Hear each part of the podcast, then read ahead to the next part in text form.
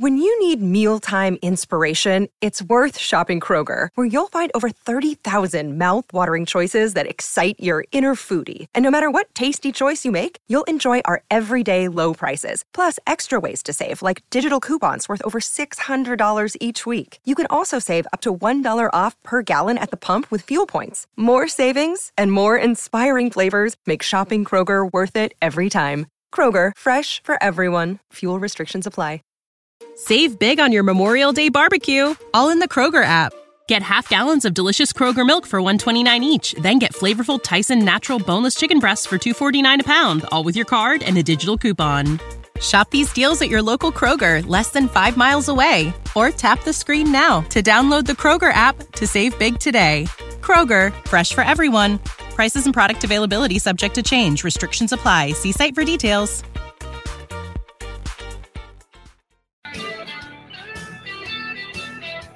Welcome aboard National Football Show. It's your boy Big Sills. Appreciate you guys coming aboard. What an absolutely huge two days it's been for the Philadelphia Eagles and also for the National Football League. Cut down days are always like this because player movement is everywhere.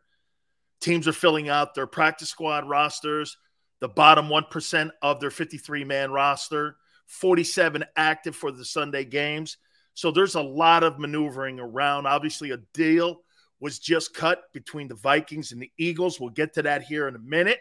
Chris Landry from Landry Football will join us at the bottom of this hour. We will ask him about CJ. We'll ask him about this recent deal that just went down between the Eagles and the Vikings and Jalen Reagor. And we will talk to Chris Landry about the entire Philadelphia Eagle roster and the NFC East. So it's been a very busy 48 hours for Howie Roseman, the general manager of the Philadelphia Eagles, to say the least here. And just a couple minutes ago, the Eagles sent Jalen Reagor to the Vikings in exchange for the 2023 seventh round pick and a 2024 conditional pick that could be a fourth rounder. Now, if it falls apart and he doesn't meet certain incentives, it will go down to a fifth rounder. So you're looking at Jalen Reagor getting a new opportunity at a new zip code. There's no question here, too, with Reagor Defeated in Philly. It just wasn't going to happen. And I believe he allowed a lot of the noise to get inside his noggin, and it really affected his play, his attitude. I mean, it was not working. We saw that for the last 18 months. It just wasn't working. And Philadelphia was trying to do everything they could to unload the kid. Now, does he go to Minnesota with a new leash on life here? You're playing now with Justin Jefferson, Adam Thielen. Could he be a great number three? Opportunity is going to be there for them. The Vikings love to throw the football. They love to throw the football. So there's going to be an opportunity. Will he take the opportunity this time that he wasted in Philadelphia because now, get this, he's not going to be asked to be a first round pick in Minnesota. You know what he is now? Right now, he is a seventh round pick. He has gone from a first round pick to a seventh round pick in Minnesota's eyes. That's all they surrendered for him a seventh round pick. So it's really no, no skin off the Minnesota Vikings if he fails. It's not. Okay. It's, it's not a seven and a fifth for a potential number one guy a couple years back to turn his career around. Basically, Minnesota is giving him a second lease on life here to have a chance to play in this league. You're not going to be a one, you're not going to be a two. You're going to be a three in Minnesota. And it was right for the Philadelphia Eagles to move on from him. You were giving a free roster spot to a guy who doesn't deserve to be on the team. Plain and simple. Okay? Plain and simple. Xander said it too a couple minutes ago before we even went on the air. Hey, number five wideout, really? We're talking more special teams now than we are talking about a guy who's going to play a lot. What what was he potentially going to get um, this year when it came to targets? One, two a game? It's wasted assets. Send them somewhere else, get something in return. And by the way, the way Howie's been using those five, sixes, and seventh round picks to kind of move around and get some assets to fill some of the needs on the team, he's actually covered his ass numerous ways here. So, you know, before I would go a seventh round pick. Hey, Jordan Mailata was at that pick. You know, so nowadays we're not talking about a 12th rounder any longer. We're talking about draft choices that may turn into something. Like I said, Jordan Mailata was a seventh round pick, and he's one of the top offensive tackles in the game. So again, it, it, it, it's good for both. They both move on, and they both begin anew, and it's great. And by the way, can I tell you why I think that this deal was really something that the Eagles could afford to do? Zach Pascal's better than I thought. He's actually better than I thought. I, I, I had no idea who he was. And when Nick Sirianni made the suggestion to Howie that they go and get him, um, nobody knew who he was. He's actually better than I thought. You know, that's a theme this year, too, with many of the guys that Howie went out and got and has put on the team and upgraded the roster. Make no mistake about it. Okay? Dallas got a sixth for Cooper. So again, yeah, no, I'm I'm I'm not I'm not dissing on the seventh rounder and potentially a fourth rounder. Sending Jalen Reagor to the Minnesota Vikings. Everybody needed to move on. The Eagles needed to move on from him and he needed to move on from the Eagles. Maybe this gives him an opportunity to succeed. I don't think anybody was sitting here just wishing for Jalen Reagor to suck. Nobody does. You want you you want people to have success in life. At least I do. It just wasn't happening in Philadelphia, and it was never going to happen.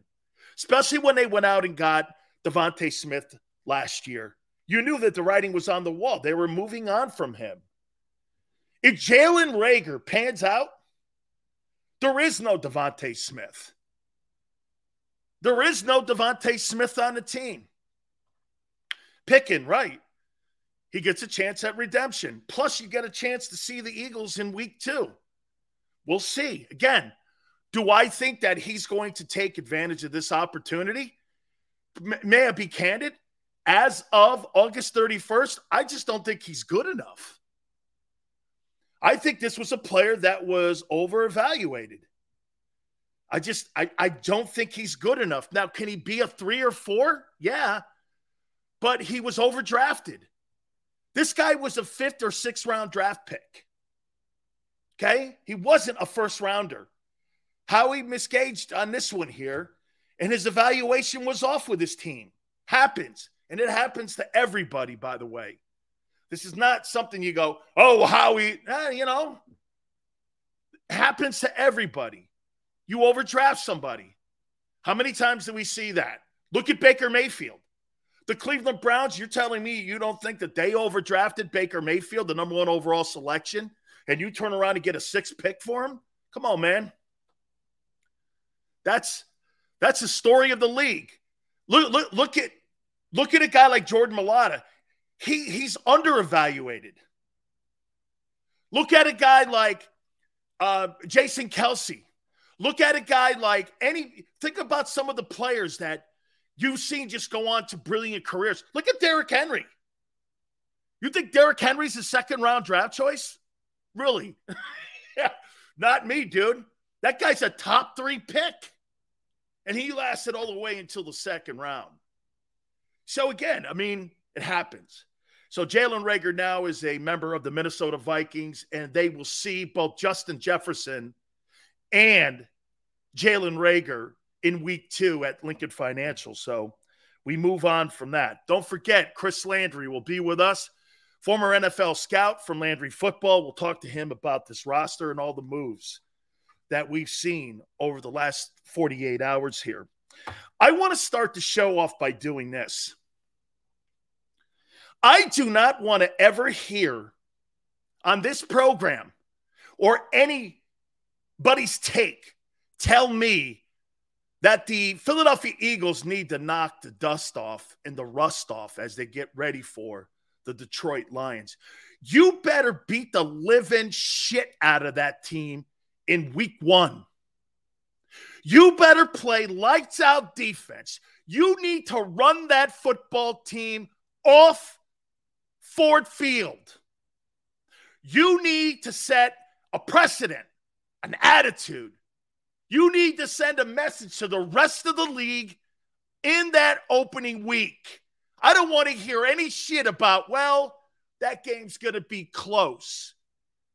Let's, hey, understand that it's a road game and the Lions have gotten better. I don't want to hear any of that. Super Bowl contenders are Super Bowl contenders in week one and in week 18. I don't want to hear any of that. None of it.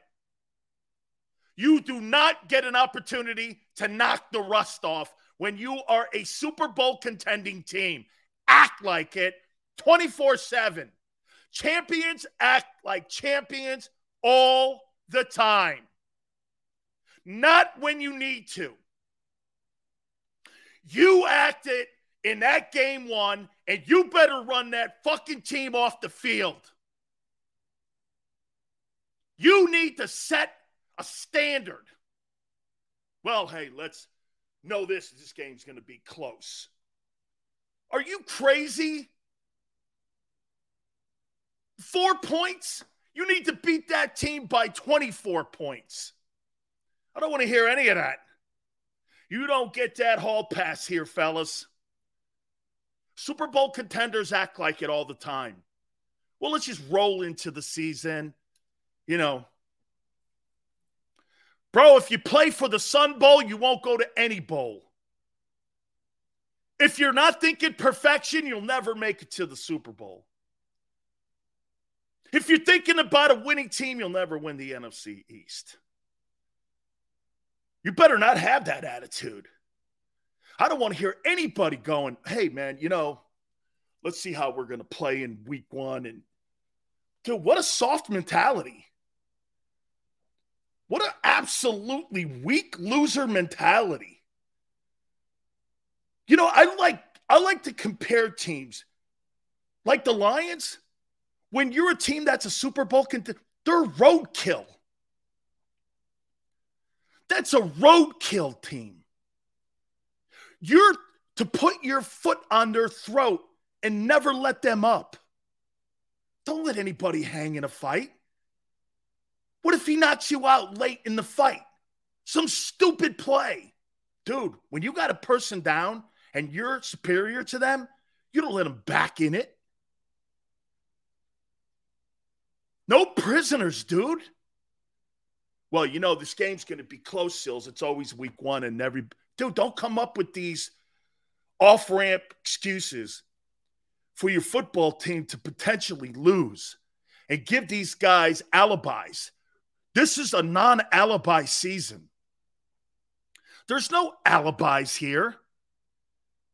I hear people all throughout the shows going like this Hey, you never know. The Lions are going to be. If you're a Super Bowl contender and you're a heavyweight champion and you're a heavyweight champion contender, you're a heavyweight champion contender for a reason because you fought and scratched your ass and your way all the way to the start gate where people know that when you get into the ring with you, you better get your dukes up.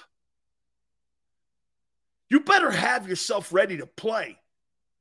Because if the Eagle players think that they're going to throw their helmet on that field at Ford Field in week one, they will get beat. I'll tell you something about this coaching staff. It's awful soft. Something about it to me. Planting seeds and soft zone coverages. And I don't know, man.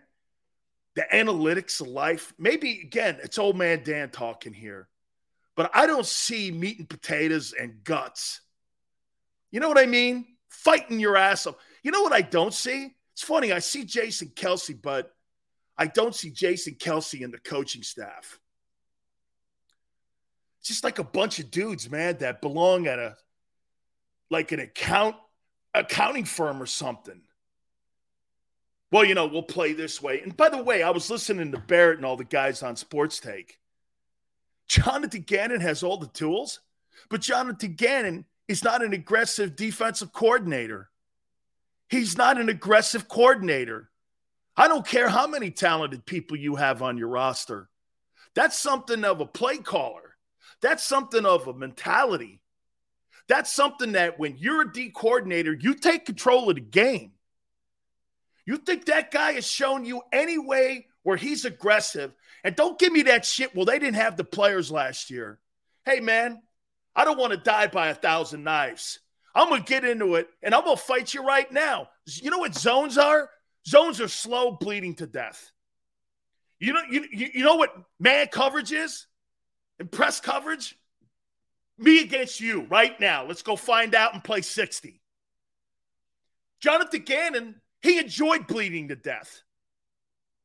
He let that defense last year bleed to death. And all of a sudden now he's going to be this aggressive killer.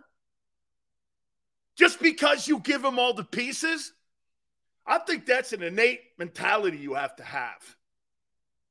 I think that's something that's inside you.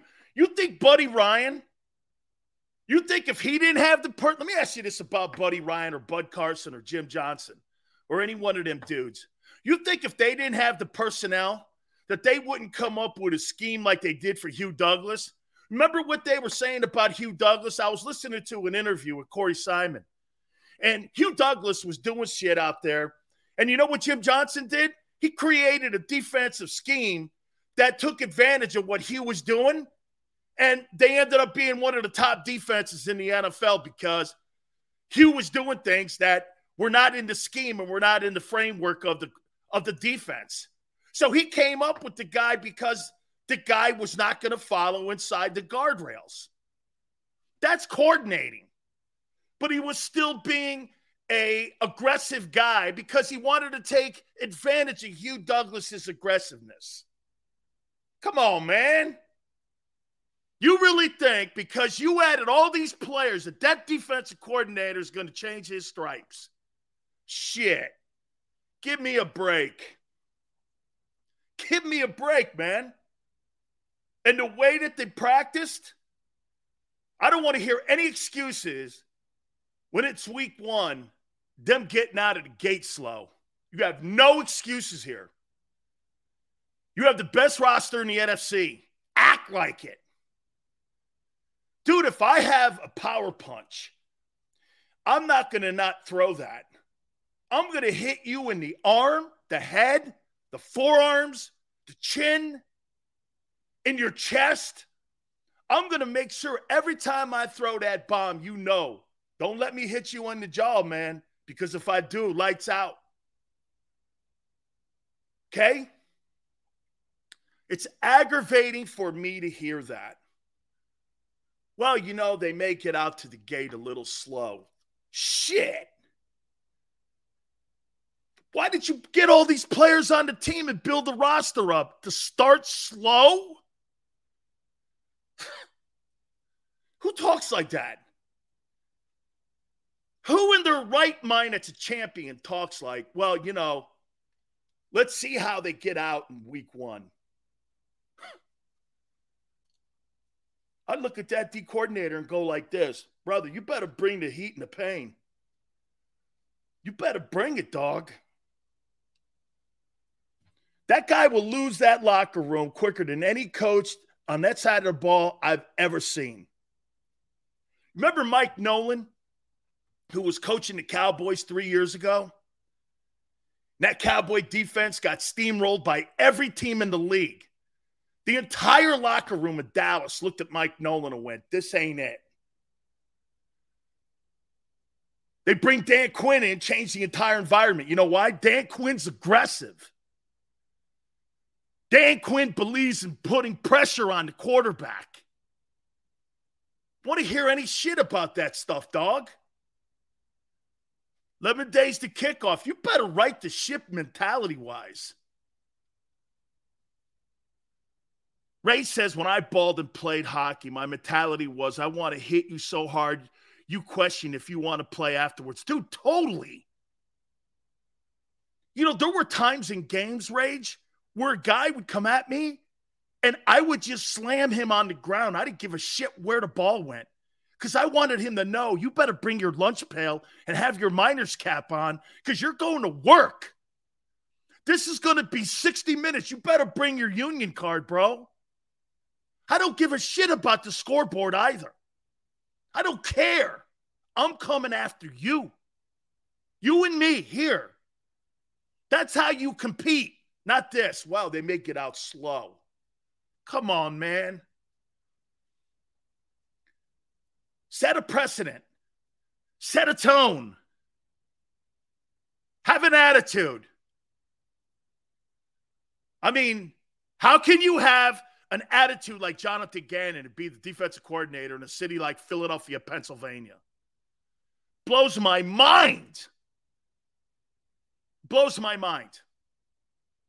I hear people all day long today talking about, well, you know, he's got all the tools now. Bro, it's not the fact that he's got all the tools. He doesn't have it in him to be aggressive. This guy's a politician aiming to be a NFL head coach.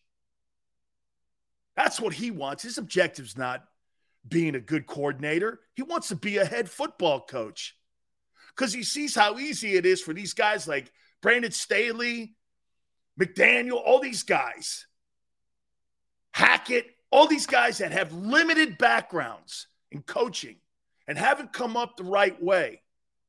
Look at Frank Reich. He's had 14 different jobs. Look at Doug Pederson, 14 different jobs. Those guys came up the hard way, like gypsies. Hey, Oak Hole, I don't know if Gannon's a tool or not. I don't know him from a can of paint. All I know is his personality is on his defense every time they take the field. And to me, it reminds me of it reminds me of tissue paper tissue paper. Bro, I don't care if you get beat, but don't get beat being soft. I don't want to hear anything, any excuses. The Philadelphia Eagles, hey, watch this. The Jets have excuses. They got a shitty roster. They got a shitty roster. Okay? The Giants have an excuse. They have a shitty quarterback, new coach, new GM. There's excuses at least. Philly, there isn't one. You do not have any off ramps. Off ramps are closed in Philly. One main highway. It's like driving on 95 with no exits. You have no exits in 2022. I don't want to hear any shit about anything. I heard I heard excuses all day long today all day long. Well, they may get up to it. Give me a break, man. I don't want to hear it anything like that. Okay? Both sides of the ball. All right. Let's move on to this. Miles Sanders has to show us that he is healthy to play in this game and in this season.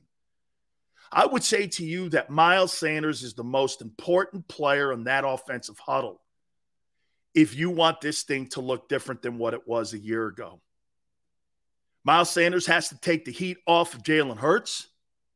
Miles Sanders has to do a better job, like he did his rookie year, catching the football out of the backfield. And you've got to give Jalen Hurts some help. If you do not give Jalen Hurts some help, they will revert back to doing what they did last year by running the ball because Hurts will have to be the centerpiece. It's okay to have Jalen Hurts part of the running game. He can't be the running game. He can't. If you're trying to grow your passing game, he can't be that. The running game is supposed to help Jalen. I mean, can you imagine Tom Brady's not asked to do that. Do you understand what you're asking Jalen Hurts to do? Tom Brady doesn't do it. Aaron Rodgers doesn't do it. The great passers in the game are not asked to be at all in any way part of the running attack with their own wheels. Not one of the elite quarterbacks is asked to run the ball. Rodgers could probably, but they don't want him doing that. They want Aaron Jones doing that. He's got to help Jalen. Understand this. You're asking Jalen Hurts to do something that maybe a handful of quarterbacks in the NFL are being asked to do. It's why they're beating up Lamar Jackson in Baltimore.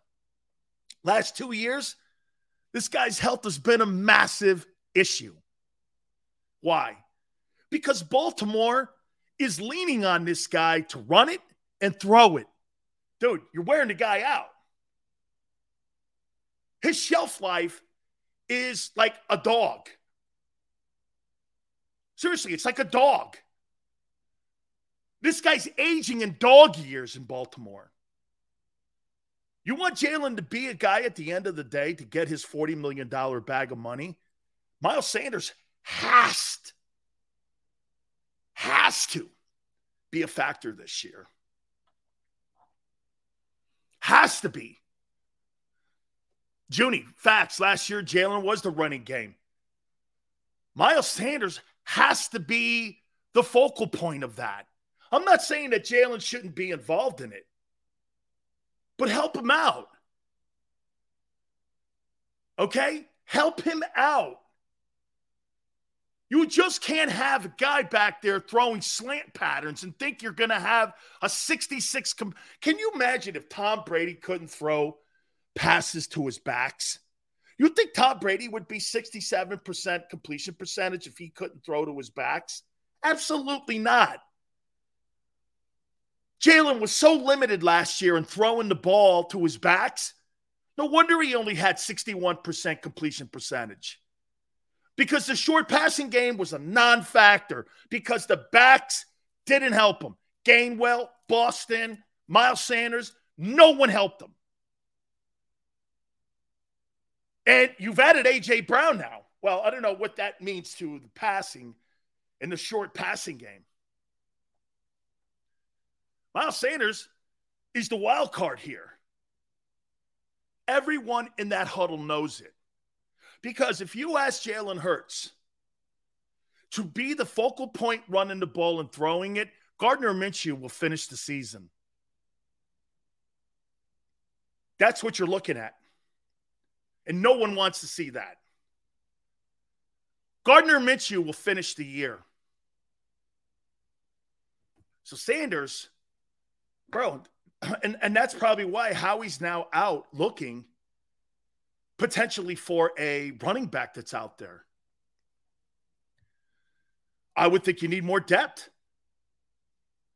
That running attack has to be shared, can't be singled out by Jalen. Okay? Can't be. Can't be, man. If Sanders gets 1,400 yards from scrimmage,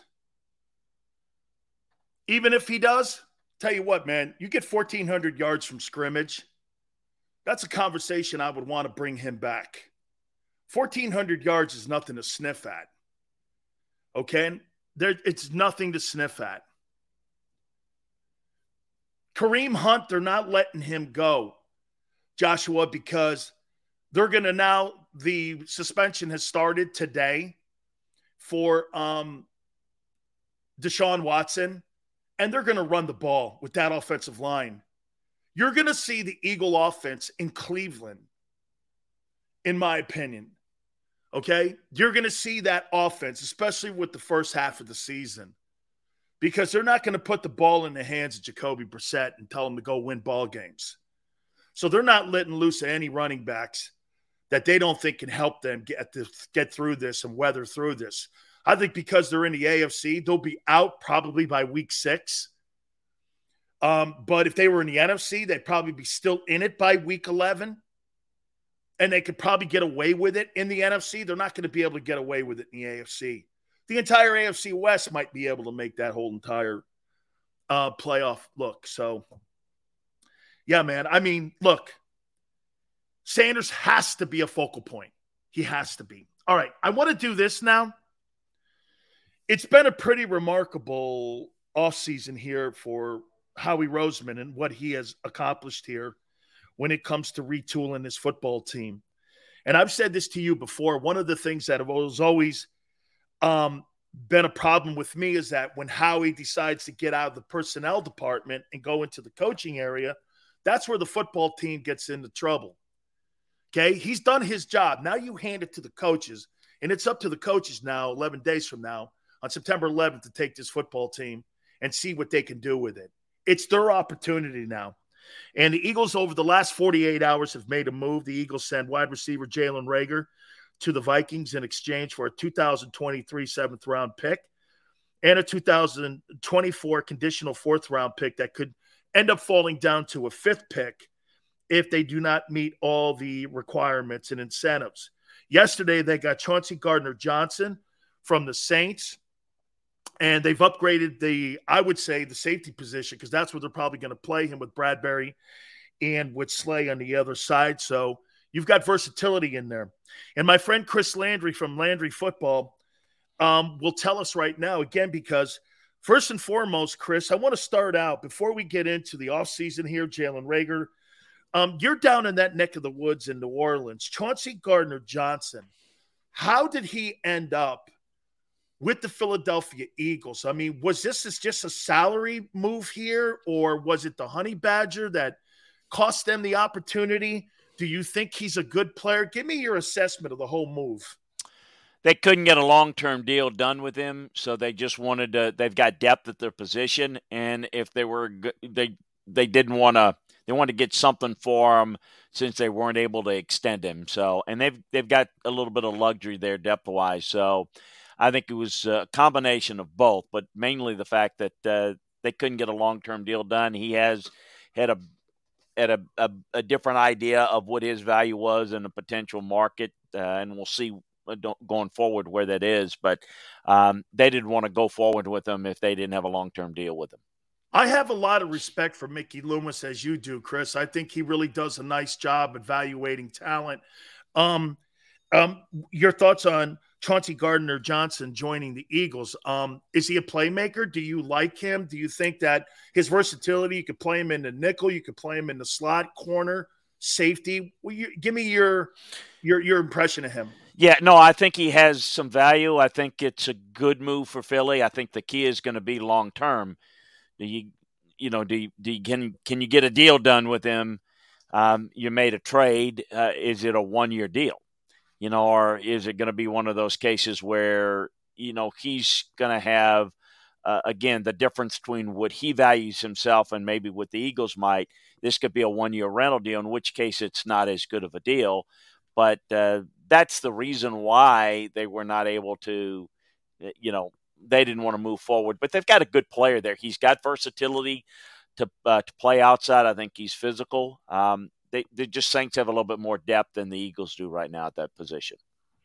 Jalen Reagor being sent to the Minnesota Vikings, and obviously, when you send a first round draft choice and you're getting a seventh rounder, you're obviously kind of waving the white flag on this thing here too. You know, both parties probably Chris Wright needed to move on from one another. Reagor wasn't happening in in Philadelphia. Now he gets an opportunity to being a pass happy offense up there. Your impressions of the deal here with Reagor going to Minnesota? I think you nailed it. Um, it's it just it didn't work out, and you know it's uh, it was a big miss for the Eagles, and there's no risk at all for the Vikings. I mean they they've got a guy that I know that they probably like most people thought of him as a pretty good player, and new uh, new change of scenery might benefit him.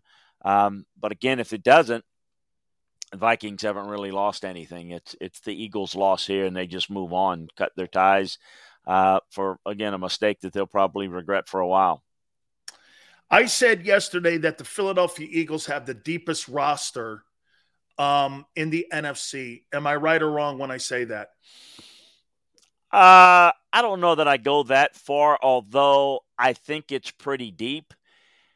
I don't think it's the best. Uh, I, I, don't think they have as many. You know, I don't think that they're a um, a great roster, but I do like the depth. I think the, the Chris. That's where I was. I, I, I don't think they have a lot of top three players, except for yeah. maybe in the O line. But I think depth wise, and as you know, this is the war of attrition. And the teams that you see on August 31 may not be the same team on January 1. So that's kind of you can win ball games. That's kind of what the that's kind of what the Eagles did in 17. They kind of out uh, uh, attrition to you. You know what I mean? Yeah, and they may end up it, it may end up being the the the key factor that puts them in a good position in the East because depth wise they may out uh, outlast everybody. Now, are they good enough to go deep? That's where I would uh, I would say no at this point. But such a long season, we don't we don't know. I just think that they're they're uh, if I was looking at the best teams in the NFC, I, I wouldn't put the Eagles in there. But I do think that their roster's pretty deep, definitely in the NFC East. And I really look at it because I you know, I just I don't like the Packers' depth, although I think that they're better. I'm just thinking about it. I think the Saints have good depth. Um, you know, even a team like the, the Niners that are really good and, and the Rams, uh, you know, depth wise, uh, you know, I, I, like those teams better, but I don't know that they're deeper. So I think it's an interesting discussion. Um, I don't know that it's going to get them as, as far as maybe some Eagles fans think, but I think they'll be pretty good. And who knows, maybe, maybe they can win the division. I think the division is still fairly weak. Um, but I think the Eagles have as good a chance as anybody. I got to get to Jalen Hurts here now, and I've been saying this the whole time. Chris, just because you add AJ Brown doesn't mean you all of a sudden learn how to read defenses and offenses and understand where to throw the ball, pre-snap stuff. We're only talking about six months ago where they just looked pathetic against that Buccaneer team. And with the way that the practices are right now, Chris, where you're in helmets and shorts a lot, you know, you're hearing a lot of hyperbole coming out of the NovaCare Center where everyone is really giving kudos to everybody. But at the end of the day, this is going to come down to whether or not you think that Jalen Hurts is a guy who could take advantage of DeVonta Smith and AJ Brown and Dallas Goedert. Do you believe he's that guy? I'm not convinced that he is. I don't know that they're they're he's a good enough passer. I think they've got to camouflage some of it with you know getting them outside the pocket, and I think you know you got to win there with the run game. I think you got to uh, work with the boot game. I think you got to work with the with the high percentage passes. I think him winning from in the pocket consistently, uh, working the vertical game, um, working, you know, the timing routes. That that's not his strength. So I think you just have to kind of you have to kind of play it, um, you know, in a in a way that is like any good coach does work to his strengths, which again is to make some plays outside the pocket, give him half field reads. That's what you have to do. I, I, I, think that's, you know, not unlike some teams have to work it. I think that Baltimore is another example of that, uh, has to do some of that. So you're going to have to play really well around him. I think you can win with Jalen. I don't think he's a guy that's going to win for you, um, kind of carrying a team on his back as a passing team. You know, and Chris, I, I'm I'm I'm so happy that you said rolling him on half the field so it gives him a better chance being able to read defenses. Bill Walsh told me that years ago. Even people like Joe Montana, that was one of the reasons that when Montana was young in his career, held the the pass in the back of the end zone to Clark was him rolling right because Walsh always believed that, hey, let's let him learn how to read half the field before the whole field. And so, like, I, I would expect to see a lot of movement and right creating passing lanes with Shane Steichen, who's now the play caller, um, to get him acclimated into passing. Because if they sit him back there, Chris, in a seven step drop, I think it's a nightmare situation because I don't think he's good enough to do that yet. Well, it's it's the the timing aspect of a seven step drop that's not a real fit for his style and and quite frankly, for a long time, it wasn't from Montana. You're right; they they worked him on half field reads for most of three years in San Francisco. Um, that's when you develop quarterbacks. Now you throw them in and you say go and you know you got to get something done in half a season or you're a bust. It's it's not reality. It takes about twenty starts, you know, uh, to really evaluate a quarterback, good or bad. But I, I don't know that that's ever where you want to go with somebody like Jalen Hurts um, as as a pure dropback. I think you can do certain things off play action, but I think a lot of the West Coast stuff. I mean, I look. I mean, I, I think that's some of what they're going to have to do in San Francisco with their young quarterback Trey Lance. But he may have some ability some better pocket skills down the road that might be have a little bit more potential. But yeah, I don't think you ask him to do a whole lot of that, and I don't think you run that type of offense. I think that's that they're gonna that they're gonna play it uh, to his strengths, and that's what you have to do. If you if this is who you're gonna ride with, you gotta you gotta accentuate what a guy does well, and and that's what I think he can do better. This is where I think their advantage with what they've done in the offseason here by building this roster up and putting more talent on it, the Eagles taking a look at the rest of the NFC East here, I mean, the Cowboys, am I right, Chris? I mean, aging in the O line, Zeke is not the player he was four years ago, which takes away from play action for Dak. You lose now his security blanket with Amari Cooper. You've got injuries all over the wide receiver positions where even Tony Pollard is now out in the flanks out there in the slot catching passes. I mean, how do you see the Cowboys um, as they get ready for the upcoming season?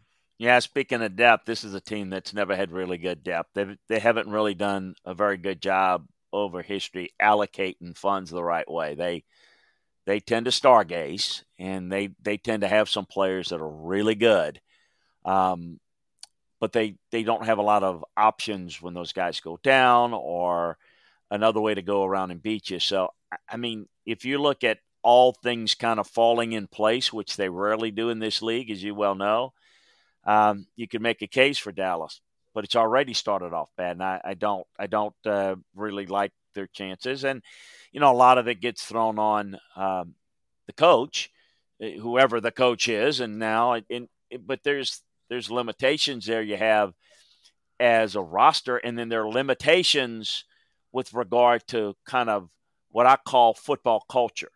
You know, the players there, um, you know, they they they know the buck doesn't stop with the head coach, and that's a problem. So you know they the the accountability factor among players it's different because it, in most teams. We saw we've seen this in in Washington for years when Dan Snyder was was very involved. And if you if if the buck doesn't stop with the head coach you got a problem. And I think their accountability factor is what's led to it. And that's why you know, people criticize the coaches. Well, you're not going to get a coach that is a proven disciplinarian, the buck stops with me type of guy that's going to take that job because it just doesn't work. So uh, I think they th- those are the limitations. But but when you know they when they if things are clicking right, they can go through stretches. But there's no consistency there because there's not that good foundation uh, of a football or operation. Uh, it's it's one of the the the glitzy glamour, you know, organizations that uh, that doesn't have a lot of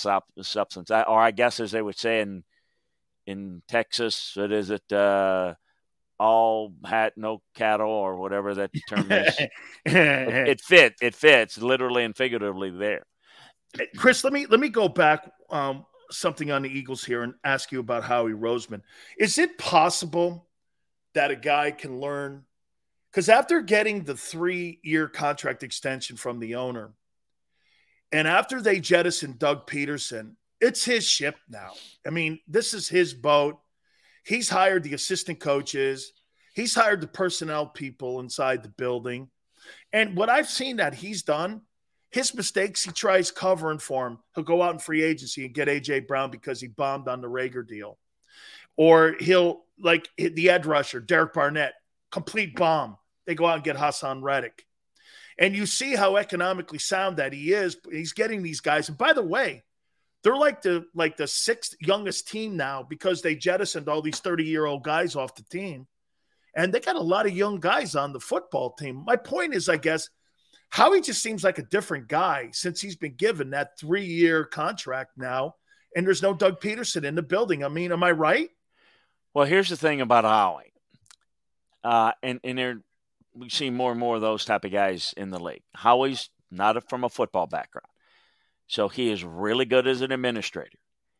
He listens, or when he's been successful, he he listens to the football people. The coaches basically kind of run the draft you know, now Howie, you know, comes across as a guy running. He's telling you about all that.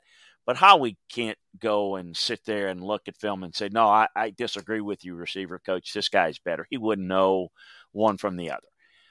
But when he listens and he gets the good information and he and he makes it correctly, it, it works. The the problem is, and, and it's fine to work that way. I grew up differently. I wanted as many good football people in the building as possible to have independent decisions. I don't give a flip if I don't want you to go on the other side of the, the building, see what the coaches think, because then there's no independent thinkers. Then you all go down a, a darn, you know, path. And, you know, I want somebody to sit there and say, whoa, whoa, whoa, whoa, whoa. We don't see these guys correctly. That's not, that's how you can avoid Jalen Reagor over J.J. Jefferson. You don't have enough football with, with, when you have a GM that's not a football guy, all the GM can do is do what he can do, and that's organize and administrate. I, I tend to think while it is a business, football is a business, it's the business of football. So I want somebody that really has a strong background in scouting and evaluating that can sit there and hold up and have enough, you know, credentials to where it holds up in the room. And nothing about the the power. I mean, I you wouldn't want somebody who's not a good evaluator of talent to overrule somebody who is. So he doesn't really do that. So and and you see guys like that, and some of it has success, but it only has success if you have a lot of good people that can play that role for you. Um, which is why it's going to be more hit or miss. It's not going to be as consistent. I think you know, the times they've drafted pretty well mainly it's because I mean I'm going to be honest with you. It, it, no. I felt the same way about John Elway. John Elway had no background in coaching or scouting, but John did work some in administration. But other than recruiting Peyton Manning to come to the Broncos, what did he do? I mean, Foxy and and and those guys and uh, Del Rio ran the drafts and got him Von Miller and do, made those decisions it was Elway that kind of pulled the, the trigger on the seven quarterbacks or so that he tried Paxton to draft. Lynch's they were awful. All them but guys. The, the, point is, is you know now that's a difference. You know, people recognize well Howie Roseman doesn't have. Well, John Elway, who knows quarterbacks better than John Elway? Well, every evaluator that's had experience doing it because being a great quarterback, maybe one of maybe the best of all time, one of them doesn't make you a great evaluator. So so it's not just a you know because I get this a lot of times. Well, you come from a coaching and scouting background, Landry, so you don't really like it. It's not that I dislike people. I like people with analytics and business. I want to have that in the building, but I want to have people to me that are ultimately going to be heavily intoned with making the decision to have to be able to go in the room and say, no, no, no, I think we got this wrong. And that matters. Howie can't go in the room and say that. Nobody takes him seriously as an evaluator. He doesn't evaluate. That's not what he does. He comes with an opinion on a player based upon what he hears, not what he can see on film. And that's just just a reality. It's not being I don't mean it to sound rude. I'm I'm not a I've done a lot of contracts in this league. I'll be honest with you, Dan. I wasn't great at it. I didn't have a lot of patience, and I didn't like dealing with agents. So, I mean, I just, you know, I mean, it just wasn't my strength. Um, I, I think Howie's is. I think Howie's is listen to your football team, uh, football people tell him this is where the value is, and I think he and I think Banner was that way too. You know, let's let's get these guys under contract based upon what the football people say, and I think they were very good at that. And I think that's what Joe Douglas reminds me of also that in with the Jets, he he he comes from that and Andrew Berry too. You know, in Cleveland, these guys they look like the same clones of that where that's why you see a lot of hit and misses with with Howie's drafts. I mean, look, Chris, I'll even go here with you. Look at the 2020 draft. I mean, everyone's talking about the last two years. You and I know this. You truly get a true evaluation on a draft three years removed from it not two minutes from it. And so when you're looking at that 2000, I mean, Jalen, Jalen Reagor, there's some other dude. I mean, very few guys are from that draft are even on the team still. Yeah, and here's the thing: if and it's great. I I I always approached it as a collaborative effort with the coaches, but it was it was a an effort of two people doing w- w- looking separately at the same players with the same type of credentials to evaluate. But if you're you have to listen, if you're the type that have to listen to other people in the building to tell you, well, then what happens when those people leave? They get other jobs. They got new position coaches. Well, all of a sudden, the different. Well, you, you, all of a sudden, what you did before doesn't really fit, doesn't really work. That's why having somebody that is a stable force that's going to be there. If you're going to have a GM, he's going to be there. It's you know, so all right, you you you lose your you lose your coordinator, you lose a couple of position coaches, then all of a sudden you got a completely different critical factors of how to evaluate a player at that position because the GM is not a football guy and they've got everything down from underneath them kind of filters through it. Here's the other thing is you know, I I like my head coach to be a guy that can coach the coaches, Dan, that can go in and and say to my D line coach, Dan, hey Dan, you know, here's, what I'm seeing and and and you know, have the respect of that. Well, to me, I want this is me now. I want my GM to be able to scout the scouts and coach the scouts. How are you going to grow and develop and get continuity in evaluating if your top quote unquote evaluator is not an evaluator? And that that's where I think it's difficult. So it's kind of like, okay, you can throw a head coach in a I mean, you know, Jimmy Johnson's a great example. Yeah, he had great coaches with him, but boy, he could he could sit there and he could kind of rein in a Butch Davis or a Wani or somebody. You know what I mean? Yeah. He had been there he was really good at it. Um, he wasn't a figurehead guy. Well, I think GMs that if you're going to have good GMs, you've got to have people that have been a scout, have been on the road, that knows how to evaluate players, that that maybe been a pro personnel director, although and been good at it. Because just because you've done it doesn't mean you're good at it, but be good at it to where you're not just, well, what do you think? But it is, all right, what you think, but then you also know how to evaluate it because you've done what they've done. If it's what, what do you think? If I ask somebody on the football side what they think, I can relate.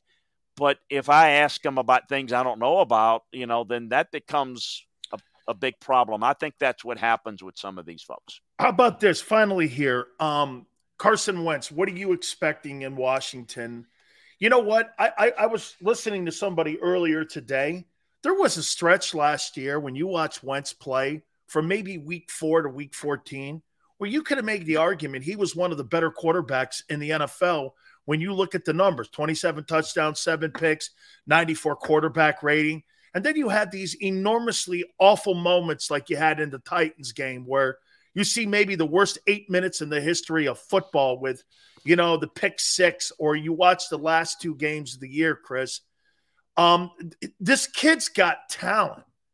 Um, why can't he put it all together? What's what's the missing ingredient, do you think, in Carson Wentz repertoire that he just can't fix it? I think the parallels that I see in guys like Carson and others that have been similar have talent, but can you produce consistently? Comes under a number of different areas. Well, it's maybe instability in organizations, um, and, and how good of a team you are around them. I, when I look at the the development and the growth of players, let's look at the good ones that have turned out well. Let's take like a Josh Allen of Buffalo, Patrick Mahomes of the Jets. I think Justin Herbert's getting there, and there are others, but I just throw out those three. What's a common denominator? Teams are pretty good. Teams are well coached.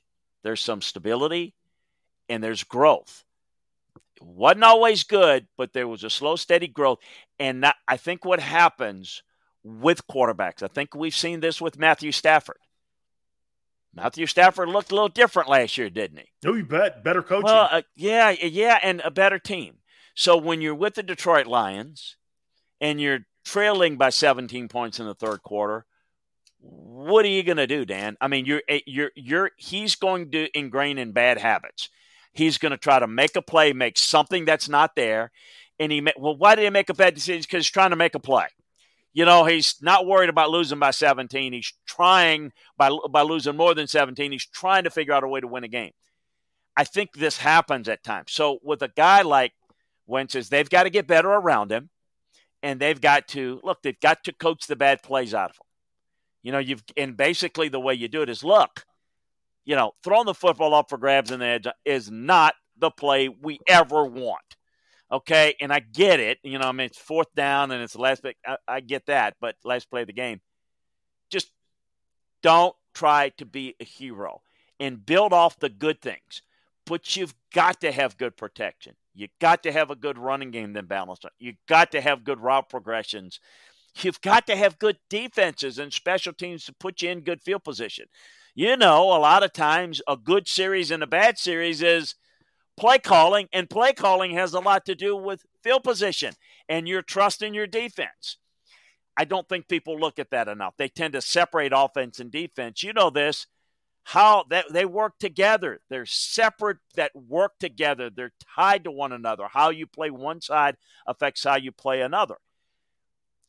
I don't know that there's a fix there. I mean, you know, I, I, I wouldn't want to put him on a team like if I had a if I had a contender and I needed to to win a big play. I don't I don't know that he's ready yet because I I I think he's been improperly prepared to this point. I think they're trying to create some stability, but I still look at the roster and I see a good defensive line, but still not a very good defense overall that's good enough. And I don't see enough components. An offensive line that's got some talent. So I, I just think that's the key is create that stability and improve coaching and we'll see if they can they can provide that. I think too many guys in your ear, it just it it just it retards the development of any young player. Chris, where can people get your work? Because the upcoming season, I can't wait to see how this year is going to play out, man. I mean, especially on the NFC side, where I think it's wide open for so many people. How can they get a hold of your stuff? LandryFootball.com. Uh, it's a coaching and scouting perspective on the NFL, on college football. We break down play, we break down players, teams, coaches, schemes at both the college and NFL level. It's like having your own scouting department, coaching department for less than a magazine subscription. So check it out. All the game breakdowns, all the team breakdowns. Um, uh, we also you can also get all our podcasts there as well. So check it out. We if you like football, we think you'll love LandryFootball.com. Absolutely, Chris. We've been friends for a long time. You know, I turn to you. Thank you so much, my friend. Thank you. Enjoy the start of the season. We'll talk soon. You got it. That is my friend Chris Landry. Don't forget LandryFootball.com. See, Chris is from an old school like I am. And again, maybe this is part of the issue here that I still have is because, again, I still believe until someone shows me that you have to win football games in meaningful football games from the pocket. That's not necessarily saying that Jalen is not going to be. And, and, by the way, I think we're seeing more of these style of quarterbacks coming out of college now. And I think you're seeing a lot of these young coaches really turn more towards the college game and building those offenses around the talented kids that we see that are coming out of the college ranks. I, I, I understand that. But if you look at the postseason last year, who were the successful teams and who were the successful quarterbacks that were still standing? They were the drop back guys, the traditional guys that win games from the pocket. That's not saying they're not building something different and filling it. Can they do it? We're surely going to find out starting September 11th. We are totally going to find it. My problem, though, is, is that throughout this entire offseason, they have babied Jalen Hurts so much that we're under this guise that he is an established guy. He's not. I would make this point Justin Herbert's not an established quarterback yet.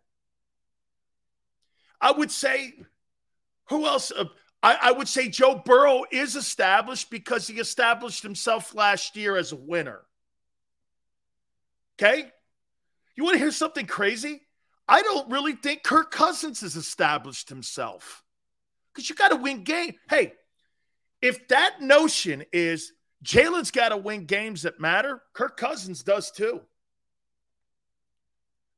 That's just not centric on Jalen. That's on anybody who is considered one of the quarterbacks that is the establishment of the National Football League. Russell Wilson is an established quarterback who has to have a rebound season for what? For people still to remain and think he is an established guy. He's coming off a subpar year for him. Okay? Kyler Murray is not established. I don't give a shit how much money. Deshaun Watson. Hey, your paycheck doesn't make you established. Your resume does. Absolutely. There is no question. Name? Kyler Murray's not an established guy. He hasn't done shit to, for me to sit there and go, that guy wins big games. He has not. He has not. Patrick Mahomes is an established quarterback.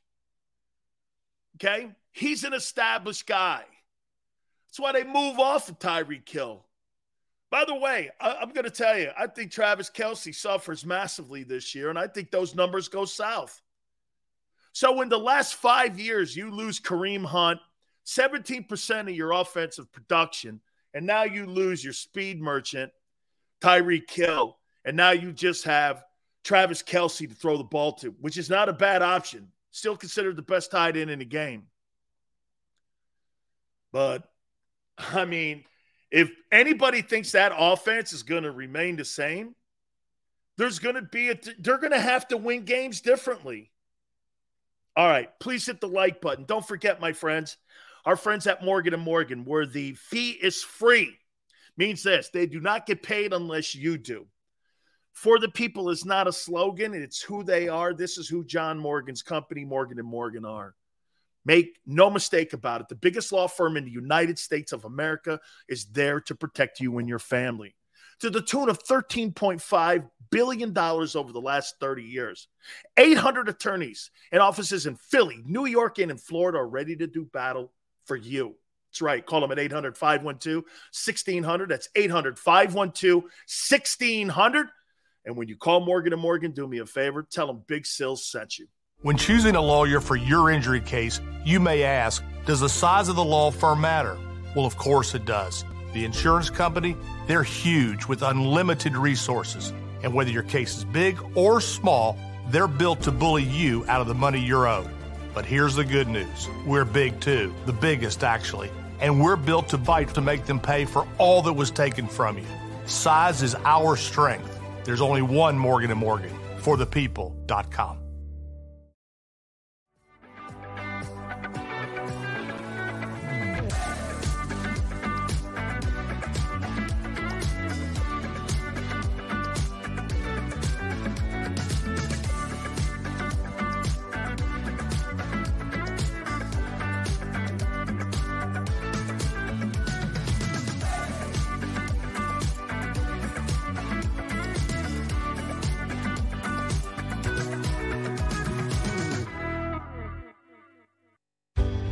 Go passionately.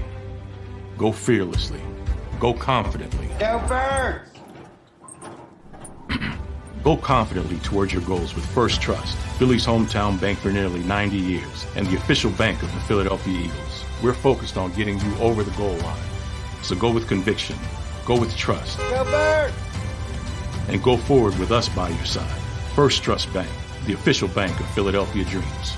Oh, and go Birds.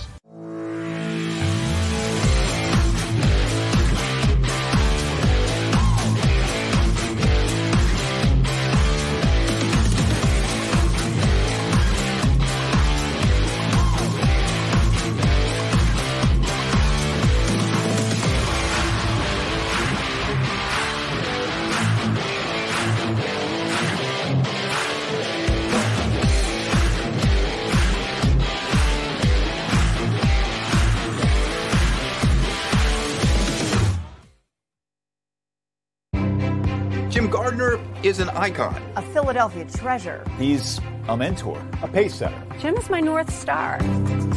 He's trusted, revered, appreciated. He is Action News. He's compassionate, honest, and fair. He is extremely dedicated, motivated, and always seeking the truth.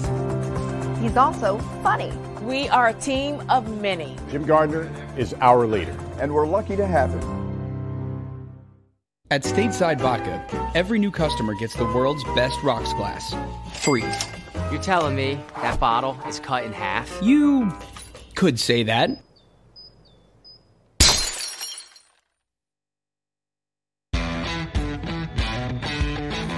Go for the pulls and the pools. Go for the oohs and the ahs. Go for the bubbles and the bubbly. Go for the story and the stories. Go for the win. Go to Ocean Casino Resort. Book your trip at theoceanac.com.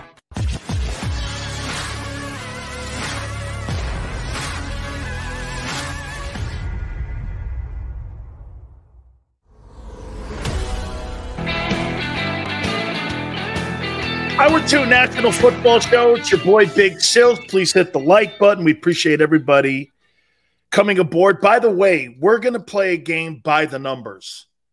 And I'm going to pick some athletes here as we're now 11 days out from the start of the NFL season.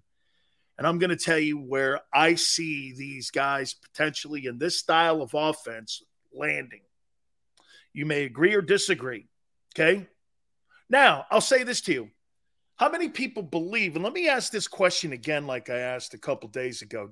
How many people think that this Philadelphia Eagle team is a true Super Bowl contending team, unproven? Are you comfortable saying that they're a Super Bowl contending team, having proven nothing? Are you comfortable saying that?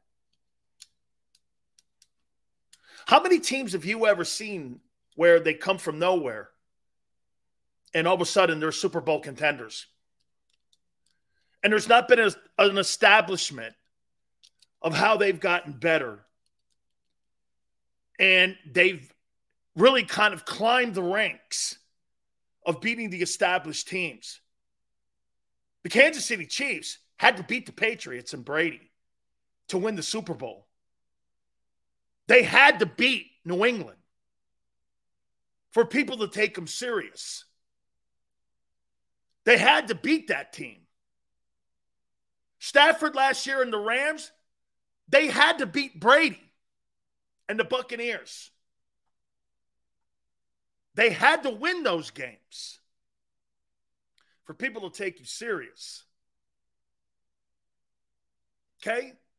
We are sitting here today on August 31, loving the talent. And by the way, this is not a pessimistic take it's more of a conversation here where I'm having with you here going, are we getting ahead of our skis a little bit here?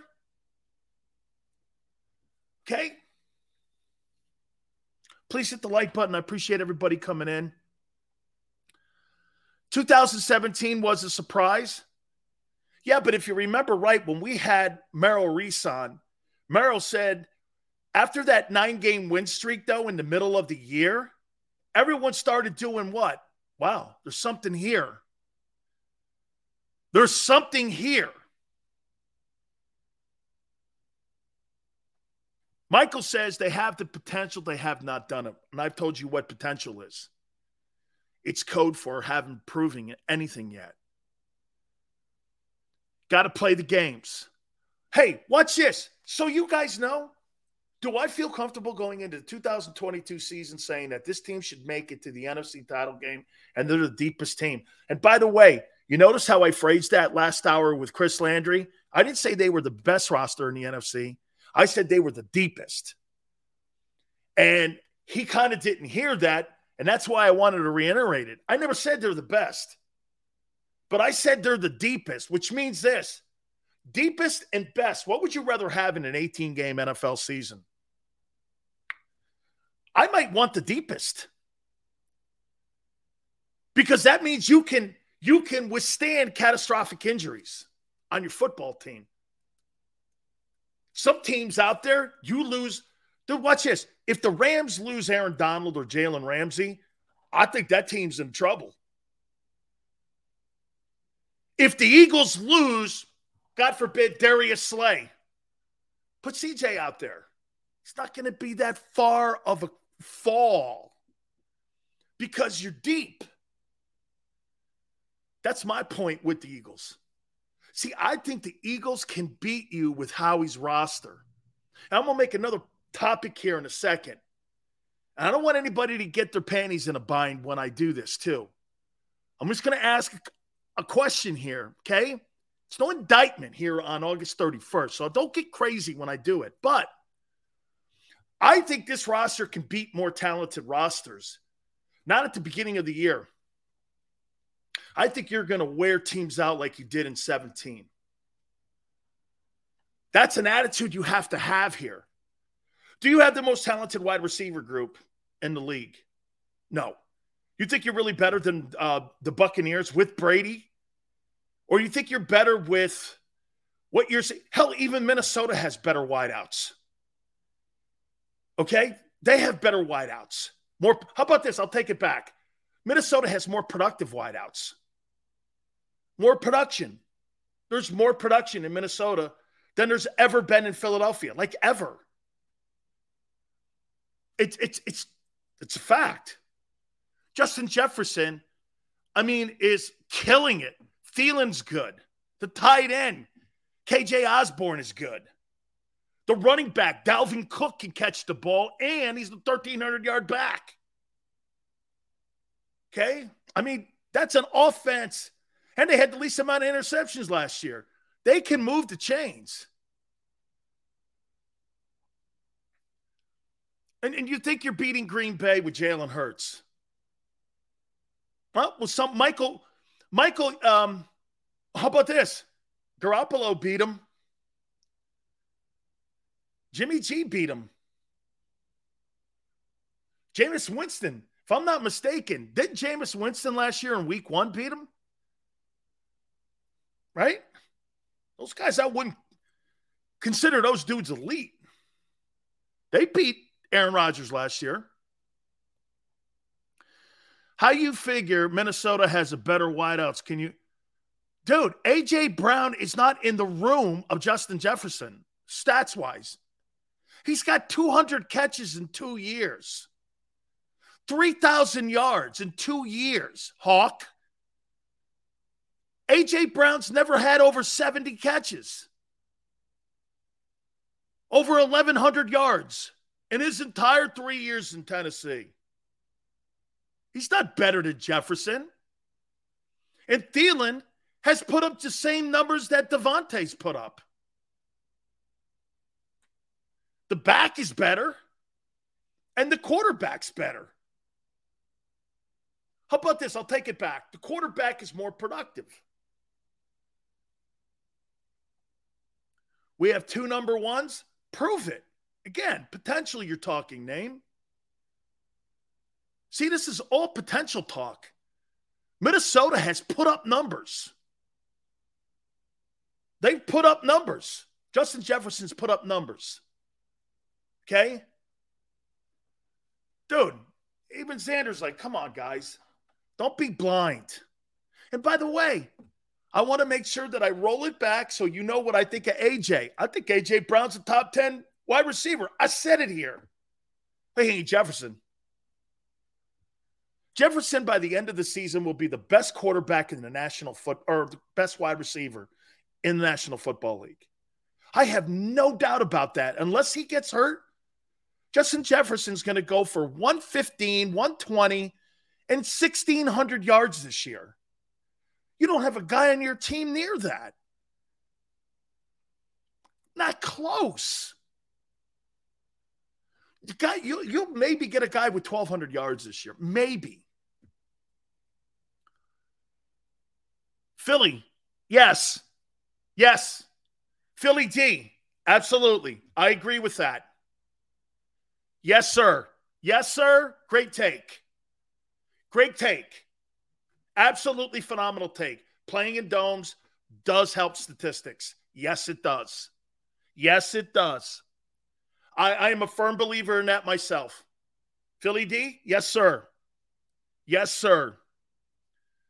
Completely agree with that take. Philiopolis is Howie Roseman is top three and not three.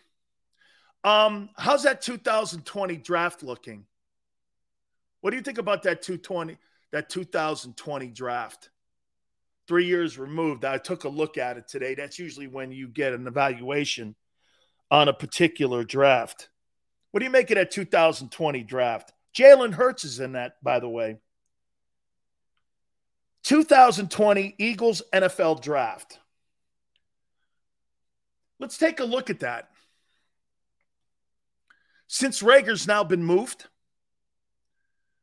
Jalen Reagor, number 21, no longer with the team. Jalen Hurts, second round, still incomplete. Davion Taylor, K'Von Wallace, Jack Driscoll, who I like, John Hightower, Shaun Bradley, Quez Watkins in the sixth. That's a good pick. If I were re drafting Quez, I'd say Quez is probably a third round draft choice. I'd say you could put Quez in the third. So they got a steal there at six. See how I am here? I'm not dissing on it yet. The rest of these guys are nobodies. But I would say this to you that 2020 draft, see, last two years have been good. Yes, sir. Okay. What about putting together a Super Bowl winning roster? Absolutely. We're also talking about drafting too, though, right? Okay. You just lost a first round pick for a seventh rounder. Okay. I know. Watch this. You notice how he did it too. He made sure he traded Jalen Reagor after he solidified the roster and put him on the active roster. He probably could have made this deal with Minnesota four days ago. But he did it after the fact, where everyone's giving him kudos for building this roster. Rightfully so. I said it yesterday too. No question about it. He's pretty smart, though, how he puts these little landing pads out there, though, so that some of the mistakes that he makes aren't as glaring. Watch this. Do you love the Super Bowl roster he's built more than losing Jalen Reagor for a seventh rounder? Absolutely. You still in the back of your mind remember it, but it's not quite as significant. It's not as significant because you know why? I'd rather have the roster too. I'm with you. I'm not, I'm talking here. We're having a conversation. But the Reagor, the Reagor move now gets put in the wash because he goes and goes like this. Look, I got the starting guy from the Saints. With the move that I made with J Jaw going to Seattle and Tennessee, it's pretty impressive. I said it yesterday, and it's even more so today. Okay. Philiopolis, I think being a good general manager, I don't think Howie Roseman's a very good talent evaluator.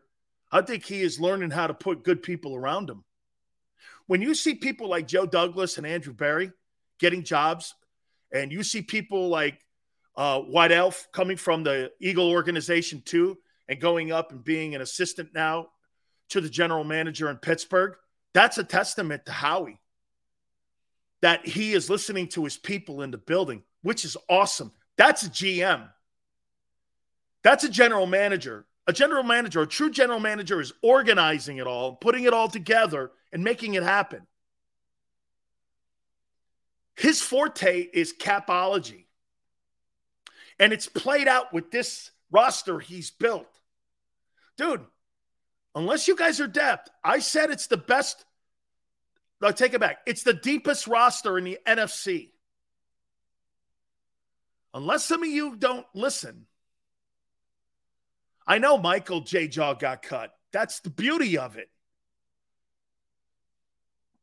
Okay?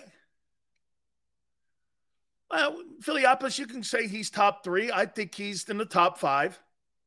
I think what the guy does, uh, Les Snead in Los Angeles, I think it's unbelievable.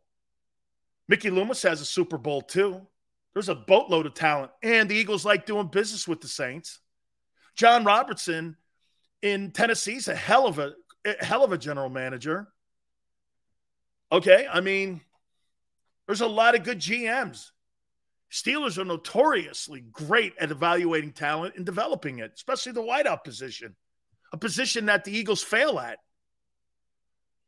But again, yes, a lot of people end up making mistakes. It's not just isolated. Jalen Reagor is not an isolated miss by a GM in Philly. Look at how about this? Look at Steve Keim. So he drafts Josh Rosen in the first round out of UCLA. He's got to go to Michael Bidwill and he's got to tell him, hey, I effed up. Let's go get Kyler Murray next year. And he's got to go in there eating crow to the owner who gave that guy, Josh Rosen, a boatload of signing bonus money. And he's got to go in there with his with, with his hat in his hand going, Hey, I, I messed this up. I would rather miss up on a on a wide receiver like Jalen Reagor than have to go to my owner and go, Hey, I effed up on the quarterback big time. And then have to tell the owner, hey, we're gonna have to do it again this year. Hey, I get yeah. Yeah, I give him the, the onions that he had to go in there and do that. And I give also Arizona the onions for drafting a quarterback in the next year. Okay? I, it's not the best. LA Rams, it's not the best roster. It's the deepest roster. Manster, how he's had bad drafts? A lot of teams have had bad drafts. Last two have been good. Les Snead is a hell of a court is, is, a hell of a coordinating general manager. They had to move off of Jeff Fisher. He sucked. How Jeff Fisher kept that Rams job blows my mind. You know, Frontiere loved him. They loved she loved him, Jeff Fisher. When that thing went to Stan Kroenke, the writing was on the wall. He was out. Look at what he did to Jared Goff, even. I mean, Sean McVay goes into Los Angeles, turns that guy into an NFC champion. I mean, right? Sean McVay is a hell of a play calling. He is a hell of a play calling head coach. He's right there with Andy Reid, man. And here's the difference, though. This kid's 36 years old, and he's won two NFC titles in a Super Bowl by the age of 36. That's the kind of shit that, like John Madden did at that young age. He's 36.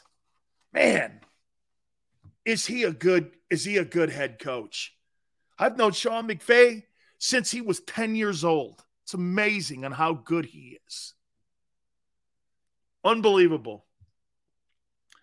Um I'm going to throw this topic at you here. And let me throw this at you here. Let me get this topic here. Now, I don't want anybody to go crazy on this topic. Okay? Let me ask you this. Do you think the Eagles have enough talent? I tweeted this out. Do you think the Eagles have enough talent on the roster to win a Super Bowl in spite of an average quarterback? Do you have enough talent?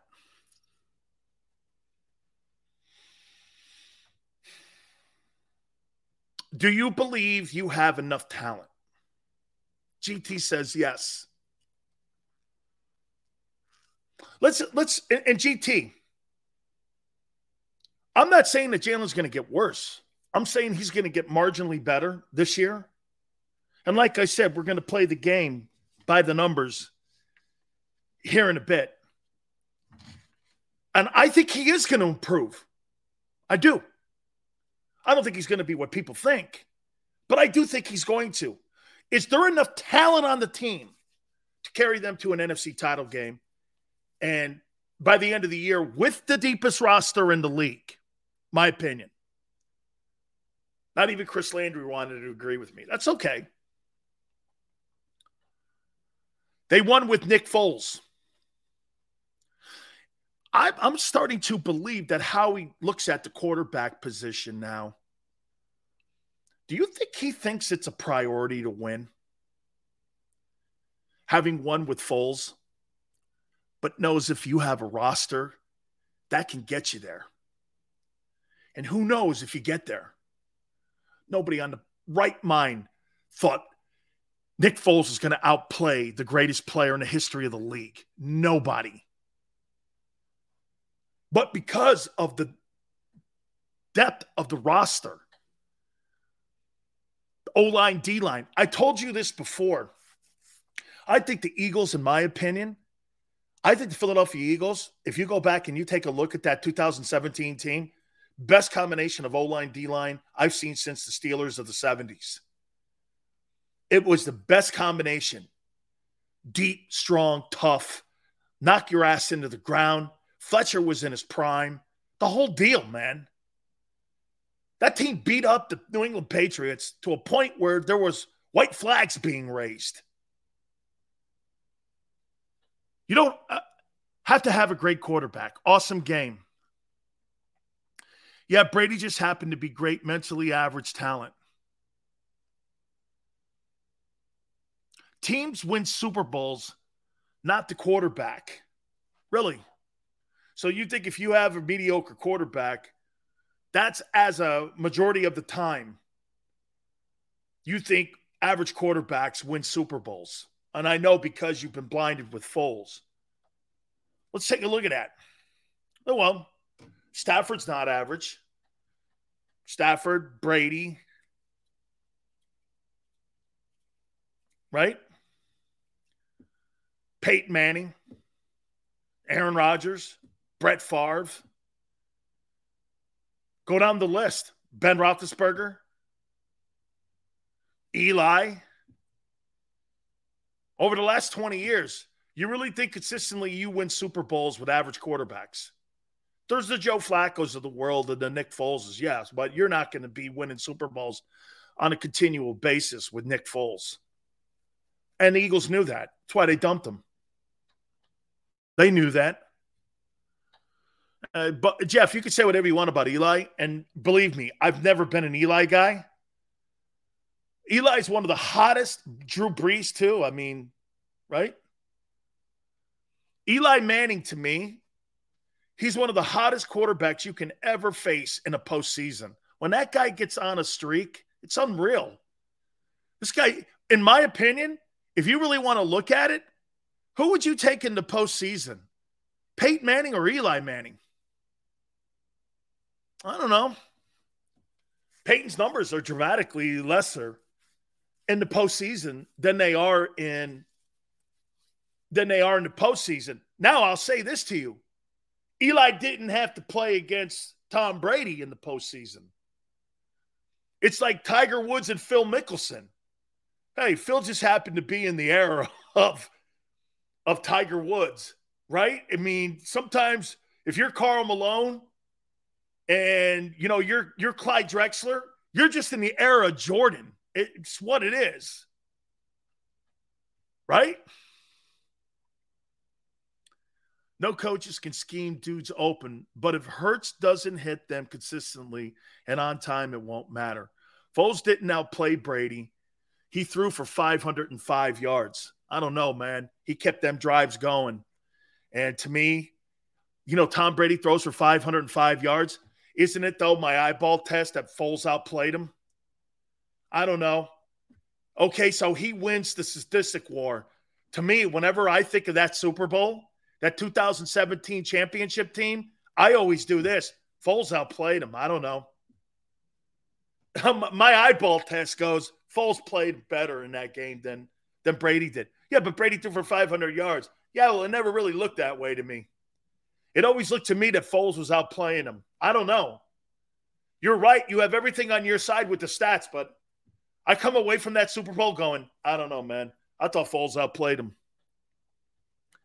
I, I just thought Foles outplayed him. It just looked different to me. You know, and you're right. He threw for 500 yards. He had all, he had everything going. You know, every the media was. I, I every time I think of that Super Bowl, I always go like this. I don't know, man. Foles looked like to me he outplayed Tom Brady in that. It just it was just different, you know?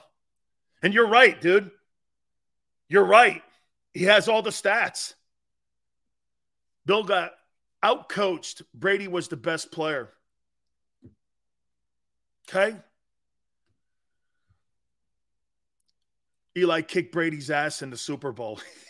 Dude, twice. You hey, Joseph, you mean twice. not not once. Right? not once, twice. So you believe this team is good? Here, can I tell you this? I do too. Probably shocked you when I said this. I think the Eagles, with Jalen Hurts getting better, 5%, 1%, 2%, is going to be good enough to get to the NFC title game. I said it in the first hour, and I'll say it again to you. It's all going to come down to Miles Sanders' health. They don't have a running back back there that can help him. It'll look like last. Save big on your Memorial Day barbecue, all in the Kroger app.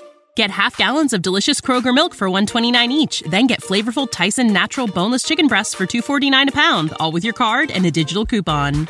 Shop these deals at your local Kroger, less than 5 miles away, or tap the screen now to download the Kroger app to save big today. Kroger, fresh for everyone. Prices and product availability subject to change. Restrictions apply. See site for details. Last year's team. It'll look like last year's team. Jalen Hurts won't finish the year. You can't have that kid go into another season being the focal point in the running game. There's not an elite quarterback that's playing this year that is the focal point of the running attack, except in two places Baltimore and in Philadelphia. And Baltimore is not a Super Bowl favorite because they're in the AFC. They're not beating Joe Burrow like that. They're not beating Patrick Mahomes like that, even though I do think Kansas City walks back a bit. Okay? And I do think also the Eagles are in an they're in a place right now where the quarterback doesn't have to be elite to get them to the NFC title game. Like Dak's going to put up better numbers than Jalen. But if Jalen plays this right and everybody plays up to their capability this year, Jalen will get to the NFC title game. The Cowboys won't even make the playoffs. I don't believe the Cowboys make the playoffs. I, you know, I have everybody telling me that Dallas is formidable this year. Where do you see that? Where do you see Dallas is formidable? Now, I will say this I, I wrote a stat down here about the Cowboys and the Eagles here. Where is that stat?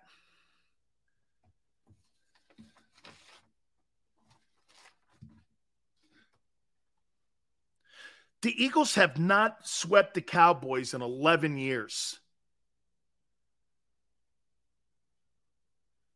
And the Cowboys have beaten you seven of the last 10 times at Lincoln Financial. Your whole season revolves around Dallas.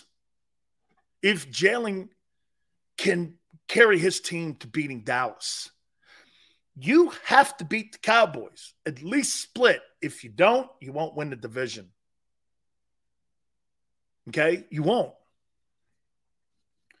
Dallas has players too. I think they're overhyped and overrated. Somebody asked me, what do I think of Dak Prescott? Top 15? I think he has empty calorie stats. Someone asked me about CeeDee Lamb. I don't know, CeeDee Lamb or DeVonta Smith? I don't know. Seemed like a push to me. AJ kind of offsets that. They got a better crew than Dallas does. Their tight end's better than Dallas. And get this. You want to hear something else?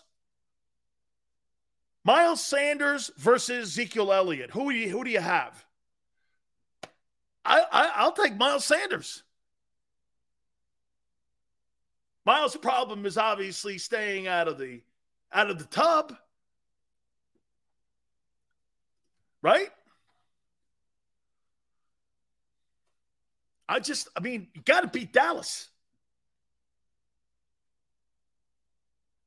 This all comes down to the Cowboys. I'm going to play by the numbers here. And I've circled some players by the numbers. What what what are we now? 11, 11 days out from the start of the season. You may agree or you may disagree, but I'm going to show you by the numbers. And we're going to do this together here. And we're going to put this down on paper and see how this thing plays itself out. You know, we're going to start writing some receipts here. All right. Hey, don't forget, my friends at Morgan and Morgan, where the fee is free, meaning this if you're hurt or injured on the job. Understand, my friends, that for the people is not a slogan. It is, again, one thing that you'll understand. They're in this to make sure that you get your fair compensation for you and your family. And they've been doing it for 30 years. That's who Morgan and Morgan is. You go, give them a call at 800 512 1600. That's 800 512 1600. Over 800 attorneys strong.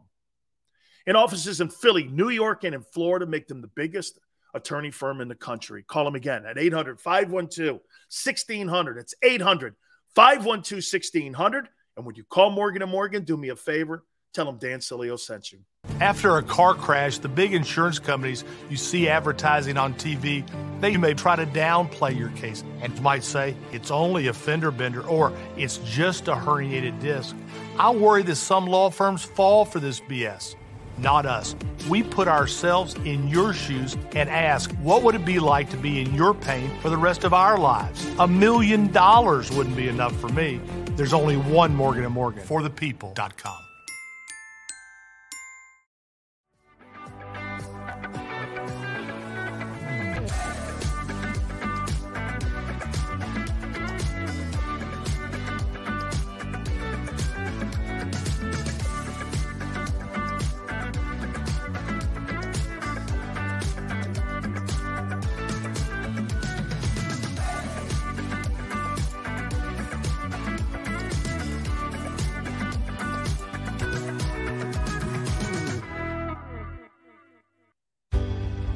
passionately. Go fearlessly. Go confidently. Go Birds! Go confidently towards your goals with First Trust, Philly's hometown bank for nearly 90 years and the official bank of the Philadelphia Eagles. We're focused on getting you over the goal line. So go with conviction. Go with trust. Go! And go forward with us by your side. First Trust Bank, the official bank of Philadelphia Dreams. Oh, and go Birds.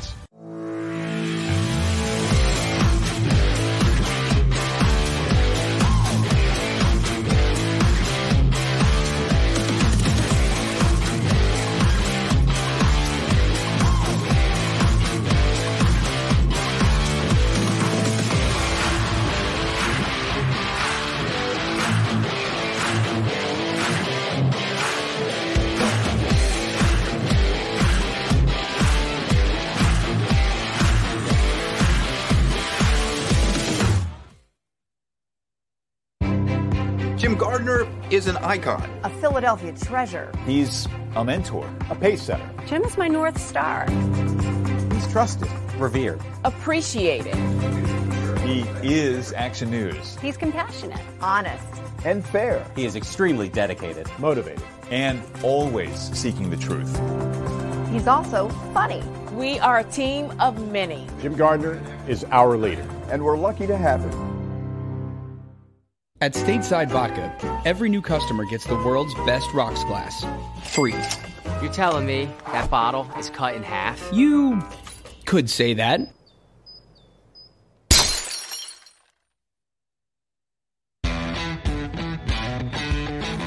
Go for the poles and the pools. Go for the oohs and the ahs. Go for the bubbles and the bubbly. Go for the story and the stories. Go for the win. Go to Ocean Casino Resort. Book your trip at theoceanac.com.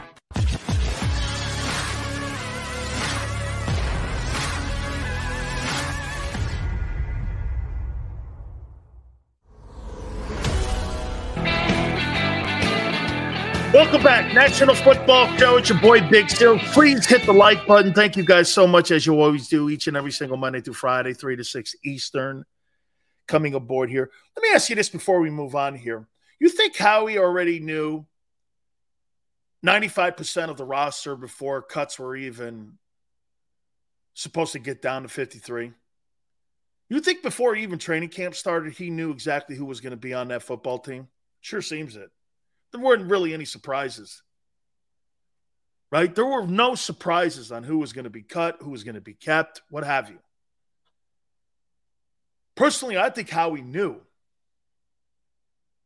because the limited practice that they had in camp, helmets and shorts, the limited exhibition football, you had to know. So the true evaluation was what? What was your true evaluation when you put this roster together? By the way, I'm I'm I'm not I'm not dumping on the roster. The roster, I told you where I'm at with it. But just just for him, don't you think really uh, how many people were surprised on the guys that were cut and kept? How many people were surprised? Okay, Huntley was a surprise for you. Blankenship. Okay. You were surprised Deon Cain got cut. I think he's on the practice squad now, if I'm not mistaken, though. Sills, you're being too optimistic. I do not see Philly doing great at all. Well, I disagree with that. I think, bro, I, I told you at the beginning of this whole thing here, they have no off ramps. That Eagle team has a championship roster. They better play like it in week one. I don't want to see a four point win. If they have a four point win, that's a disappointing first week. Okay? You win by two points against the Lions. Whoa. better evaluate yourself. What's up? Some would go like this. Well, Sills, a win's a win. Well, you're trying to set a you're trying to set a standard in a tone. Okay. Came to the practice squad. Yeah, I mean, I because when I when I look, went back and looked at all the the cuts and such, I went like this. I wasn't really surprised with anybody. There wasn't really anybody that I went, well, you know, a couple guys here, like you said, Blankenship, Deon Cain. Kane had no chance of making the team, though, man. Reagor was always going to make it Howie's just looking to cover his ass by moving him. And it's okay. And He did. And after what he's done the last couple days in the last 48 hours and how he's used sixth and seventh round draft choices to get a starter, um, I, I, I can't I can't say anything negative about the guy. And I won't. Absolutely not. There is nothing wrong with that roster in Philadelphia except for the largest question mark at quarterback. That's it. There is not another question mark on that football. Running back durability. Here, watch this. Let's go through the positions. Is there a question mark on the wide receiving core? Shit, some people think there's two ones there. I happen to do too. Zach Pascal's better than I thought. Zach Pascal's actually better than I thought. And I said that in the first hour. And you got Quez. Top four guys, yeah. Nickel package, you're going to be pretty pretty efficient. You're not deep at tight end, but your tight end's a top five guy. You're you're you're not deep there at all. Goedert goes down, you're looking for a dude. Your old line spectacular, starters and depth. You're running back again. Questionable. Questionable with durability. Took a different approach instead of drafting the guy first. He built the roster, it's already made. Hurts gets the showcase first and foremost. First, if he's if not, he'll he'll move. Okay. Um the D line depth, I think they didn't perform. Linebackers are way better. Way better. TJ Edwards was the catalyst to that. I like that kid. He's one of my favorite Eagles. I like TJ Edwards. Guy carries a lumberyard on his shoulder. I love I love that kind of guy. Haason Reddick goes about his business. Secondary's improved mightily. I don't know about depth in the safety position. GT two and four. I'm not going to move off that. Like I said, I think they're going to have a slow start. I think they have a slow start because of that coaching staff, not because of the players. I, I don't like the coaching staff. You got a training wheels coaching staff, man. That coaching staff has done less than the players have. I mean, went to the playoffs in his first year. Great. Welcome to the NFL, guy. I'm more on the coaching staff now than I am on the players. Believe that when I tell you that. Okay. Okay. No, GT. I'm still there. And then they go nine and four after the bye. I, I have not wavered off that. Brian, how you doing, brother? Who's got the better overall offense, defense? Mini or Eagles? Well,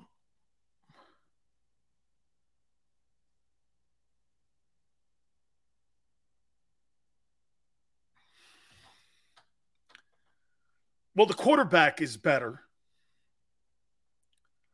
The receiving core is better. Philly's got him in the tight end and in the O line. The running back is superior. So Minnesota probably has a better offense.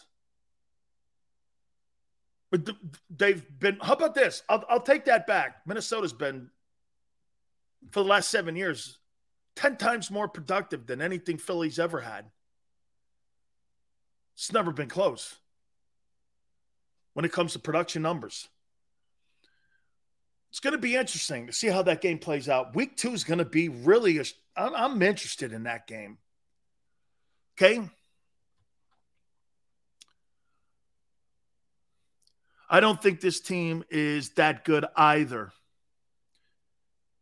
Too young. Dank, I'm not saying that they're not good. That's not what I'm saying. I don't think that about Philly. I do not. I think they're gonna. I think they're gonna win the war of attrition in the NFC this year. I think they're gonna get all the way to that game. And depends who they play in that game. If they play Aaron Rodgers or Tom Brady in that game, they'll get dusted. It'll be a good learning experience. But if they get somebody else in that game, they'll win that game. Because I think they're going to have the horses left at the end of the season. Okay? Chalk it up sports correction. Minnesota had a proven offense, not better. I don't know what the difference is. They've proved it better.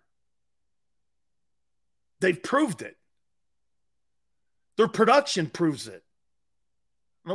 That's kind of a weird answer. Minnesota had a proven offense, not better. I, I don't even know how to address that.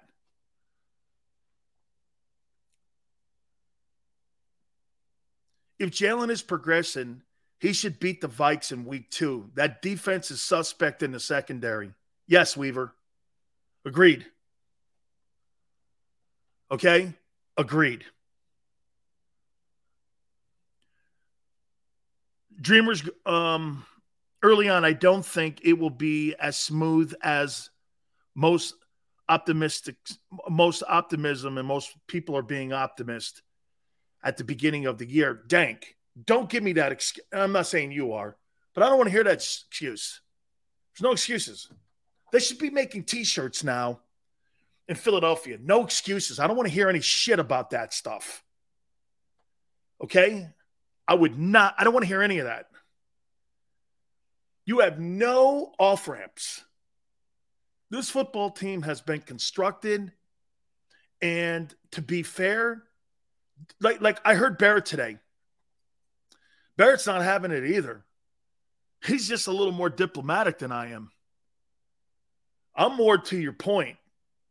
I'm going to tell you flat out. I don't want to hear any bullshit about anything. Well, to get out, it's week one, it's this. Screw that. Championship mentality. Better have it. I don't think the Lions, hey, I agree with Barrett. I've been watching the Lions. They got a long way to go. Steve says Hurts better beat the Cowboys. You haven't swept them in 11 years. And last 10 games at the link, they've beaten you seven times. That's an understatement. I didn't know it was that lopsided. And shit, the one year Dak was out, you got to put that in the conversation. Right? So, how they have not been successful against the Cowboys in the last decade, if you think about it. Right? I mean, 17, okay. But man, I mean, it's not been very successful. I can't believe that. You guys haven't swept them um, in 11 years. Then again, I think that's hard to do, especially in the NFC East. That's hard to do, sweep a team, because you have a common opponent like that. That's hard, man. Our secondary was not good for a long time, especially at the corners right? Especially at the corners. James says, Sill, so why did the Vikings not make the playoffs last year? Because they're shitty defense. Do you know, James, that they had the least amount of turnovers offensively than any team in the league? They were number one in that category. Wasn't the offense. The offense had the least turnovers of any team in the NFL last year. Least. Wasn't on the quarterback, wasn't on Justin Jefferson, wasn't on anybody on that offensive side of the ball. That's why they made the change from a defensive minded head coach to an offensive minded head coach. Because they want to get more out of that offense. And they're going to bring in a high powered defensive coordinator to be up there in Minnesota. Mike Zimmer didn't really like throwing the ball the way they did there. Mike Zimmer wanted to actually play roughneck football like they do in Philly. If it was up to Mike Zimmer, he would have Jalen Hurts as his quarterback because that's how he likes to win ball games. But today's NFL, you've got to take advantage of the rules. Hey, man, Nnamdi Asomugha was a complete train wreck in Philly. Complete train wreck. That thing was absolutely unbelievably horrible. Okay? Hurts never plays well against the Cowboys. Well, well, Dak Prescott pretty much owns the NFC East. His record against the East is unbelievable. Okay? I mean, his his record is incredible against that. Tom Brady said it best. The NFL has become a skills competition. You're correct. The physicality in the sport has been taken out because you can't hit these guys any longer. Let's sign Marlon Mack from the Texans practice squad. That'd be a good move. I'm all for that. Mike Zimmer has a knockout. Why? Way to go, Paul. Always with a good silver lining there, right? Howie as an NFL GM is like Chad Johnson working the Madden ratings. Howie's done a great job. Hey, listen, if I'm having conversation here. By the way, I'm going to go by the numbers starting at the top of the hour here. What again? Howie Roseman, A, A, A, A across the board building this. The move that he made, sending Reagor today to the Minnesota Vikings in exchange for a 2023 seventh round pick, a 2024 conditional fourth round pick, okay, which could end up being a fifth round pick if the numbers don't turn out. That's really, I mean, you're getting a seventh and potentially a fourth. That fourth is, that's a good pick today, man. A fourth round pick is nothing to sneeze at. And you found Jordan Mailata in the seventh. So he he's been you know you know what else too? Would we agree? Guys like Quez Watkins, Nick Foles. I'll tell you one thing Howie's done a pretty good job of.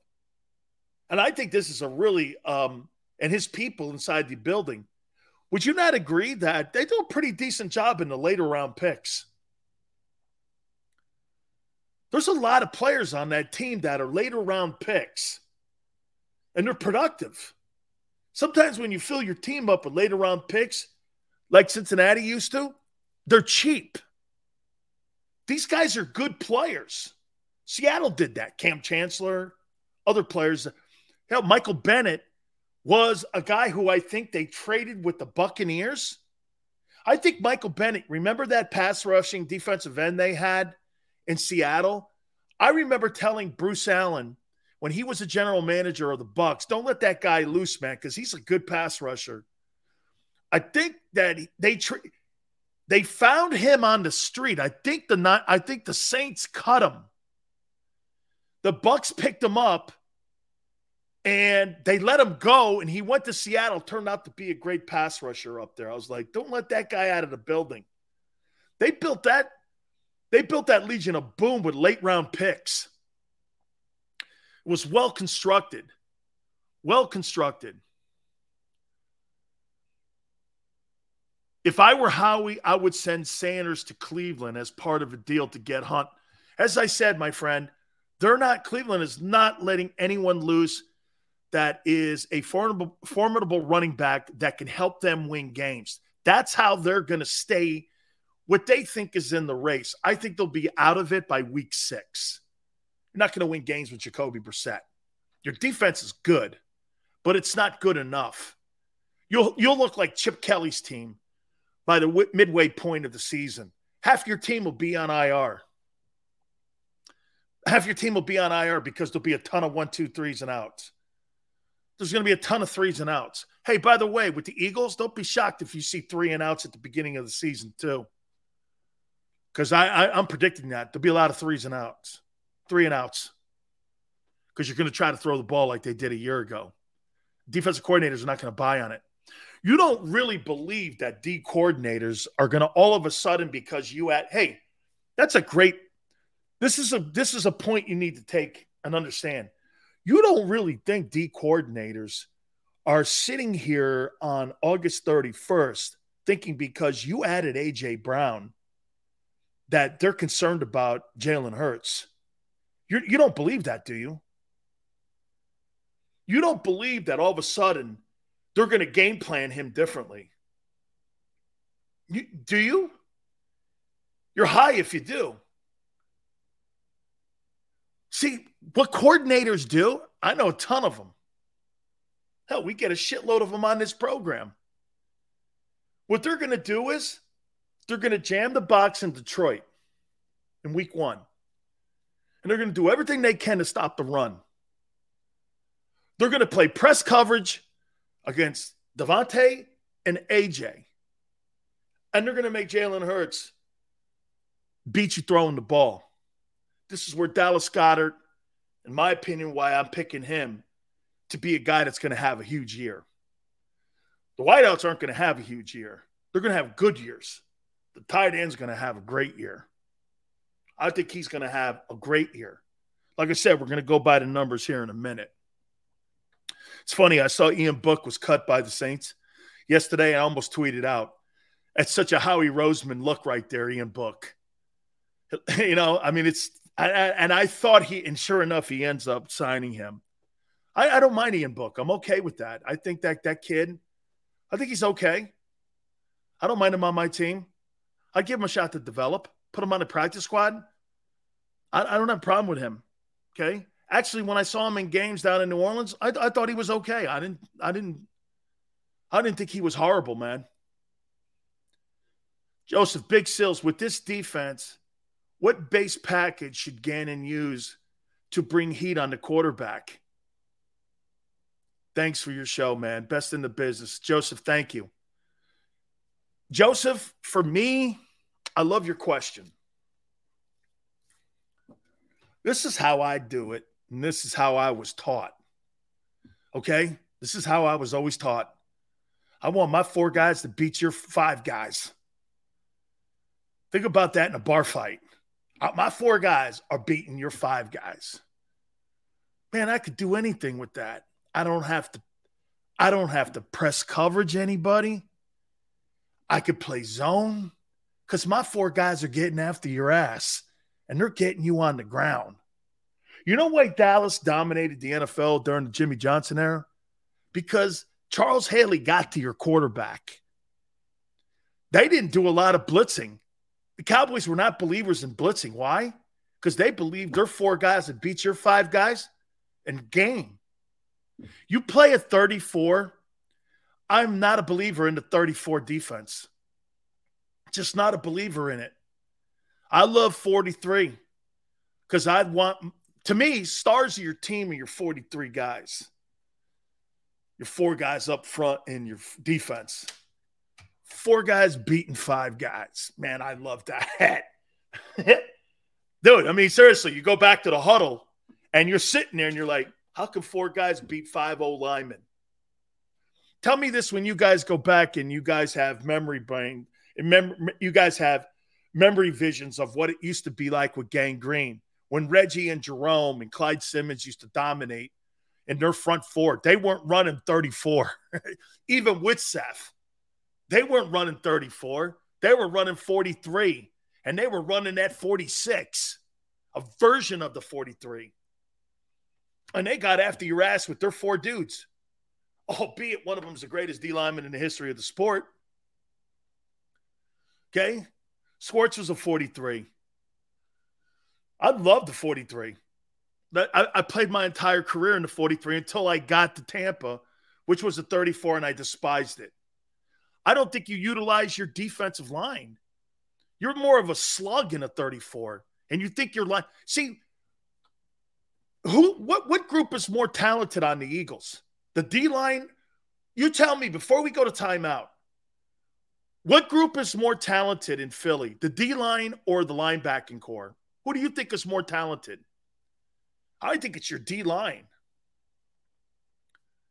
I think it's your D line. Joe Matty, Giants 43 beating the Patriots. That's right. Okay. No, no, I'm not, I'm not talking about across the team. I'm just talking about what's a, because somebody asked me, what do I prefer, 34 or 43? You could play a 43 with a wide nine, too.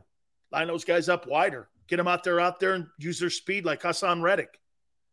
The D line, well, why would I put that in the hands of the linebackers with a 34? I want to hit on the Kobe Dean a little bit too. I want to do that. We're going to go by the numbers here. Do me a favor hit the like button. Hour three. Love you guys are here, man.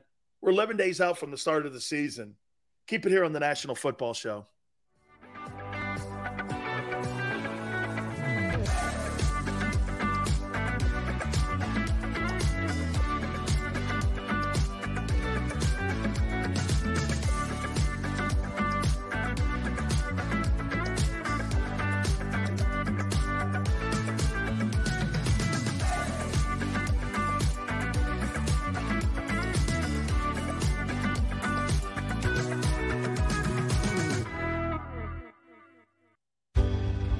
Passionately. Go fearlessly. Go confidently. Go Birds! Go confidently towards your goals with First Trust, Philly's hometown bank for nearly 90 years, and the official bank of the Philadelphia Eagles. We're focused on getting you over the goal line. So go with conviction Go with trust. Go Birds! And go forward with us by your side. First Trust Bank, the official bank of Philadelphia Dreams. Oh, and go Birds.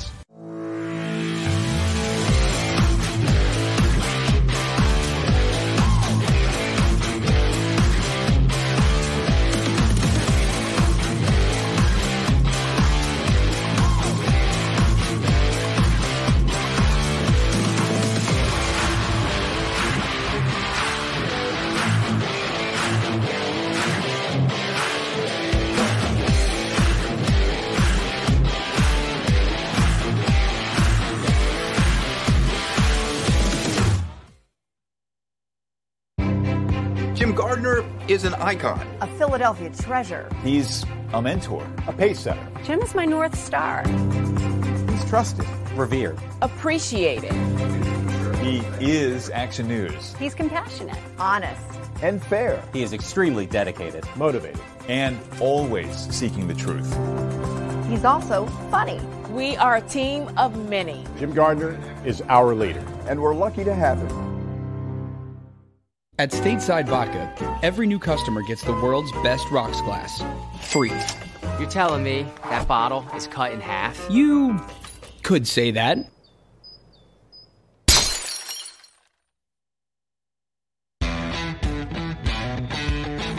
Go for the pulls and the pools. Go for the oohs and the ahs. Go for the bubbles and the bubbly. Go for the story and the stories. Go for the win. Go to Ocean Casino Resort. Book your trip at theoceanac.com.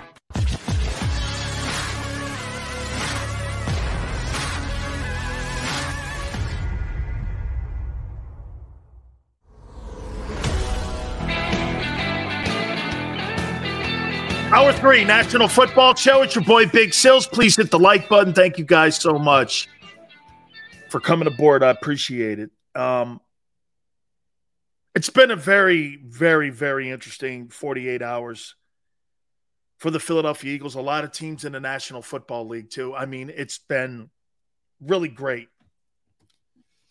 I'm here to tell you, and how I look at it now. All of this is unproven. All of this is unproven. All of it. However, I feel great when you have done every single thing you possibly have done and can do if you're Howie Roseman. He's done everything he possibly could do to prepare this football team to the best of his ability. The question mark now comes into coaching, player accountability, player performance. Maybe the most important things you can have. How many times have we seen teams not prepared because of poor coaching or because of poor general managers not putting the proper pieces? Howie Roseman went into the and and this is my assessment on where you are now on August 31. He went out and addressed every single need on the team to the best of his ability. They needed an edge rusher. They got it. They needed um, a star wide receiver, a veteran wide receiver. They went out and actually got one and a half with Zach Pascal, and they added him to the mix. In the process, with mistakes that, get this, here's one thing that Howie will do, or maybe not do. He'll never admit his mistakes in the draft, he admits them in his moves. But to what Xander said to me a couple days ago, and Xander's right. Hey, Sills, I'd rather have him get something out of this thing here than just sit there and let that guy get thrown into a trash can, into a pit, and we get nothing in return. He's right. He's right because the easy thing to do here, Howie sucked on Jalen Reagor. Well, He's not the only guy that has failed. Bill Belichick had N'Keal Harry. That thing went completely south immediately. At least with Jalen Reagor, you were like, I don't know, man. I see some. N'Keal Harry, I never saw him good as a good player. He couldn't get separation off the line of scrimmage at any time in his career. I was like, that guy's not a good football player. You knew immediately. Even Brady knew it. Everyone's like, this guy's not the best. Okay.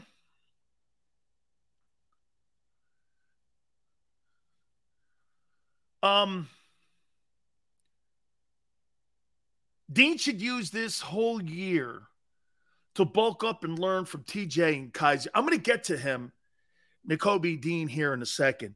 So all, I'm going to finish up with Howie here. So Howie Roseman, at the end of the day, A, complete A, complete A, draft, getting two. Look what he's done.